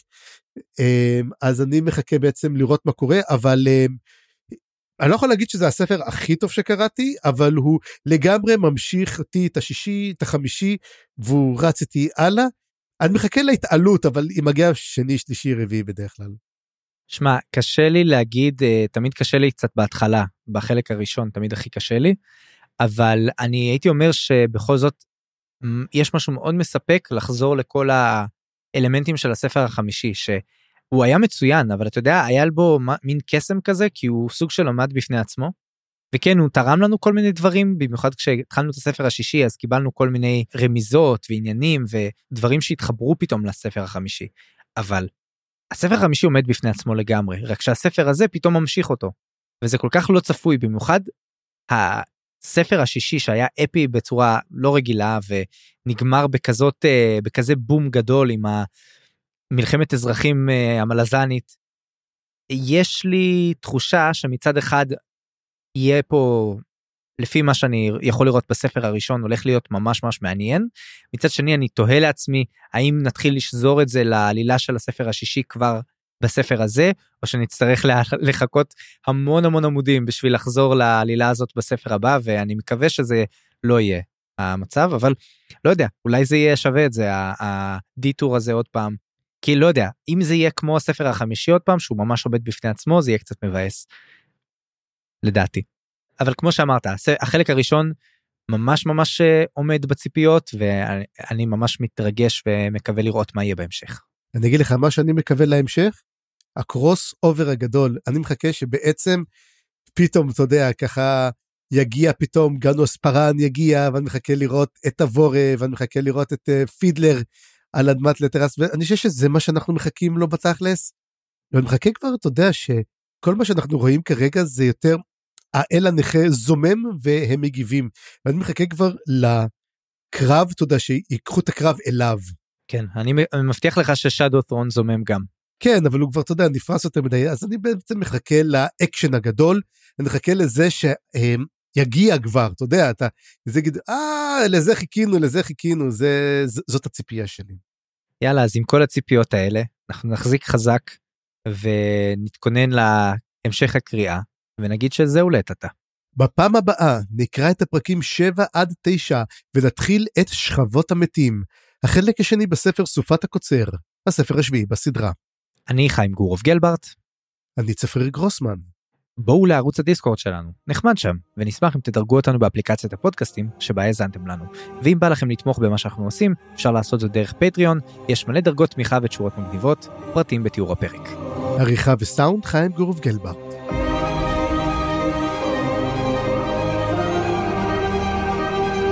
הצטרפו אלינו לדיונים בקבוצת הפייסבוק, מה לזן קבוצת קריאה. תודה שהזנתם, וניפגש בפרק הבא.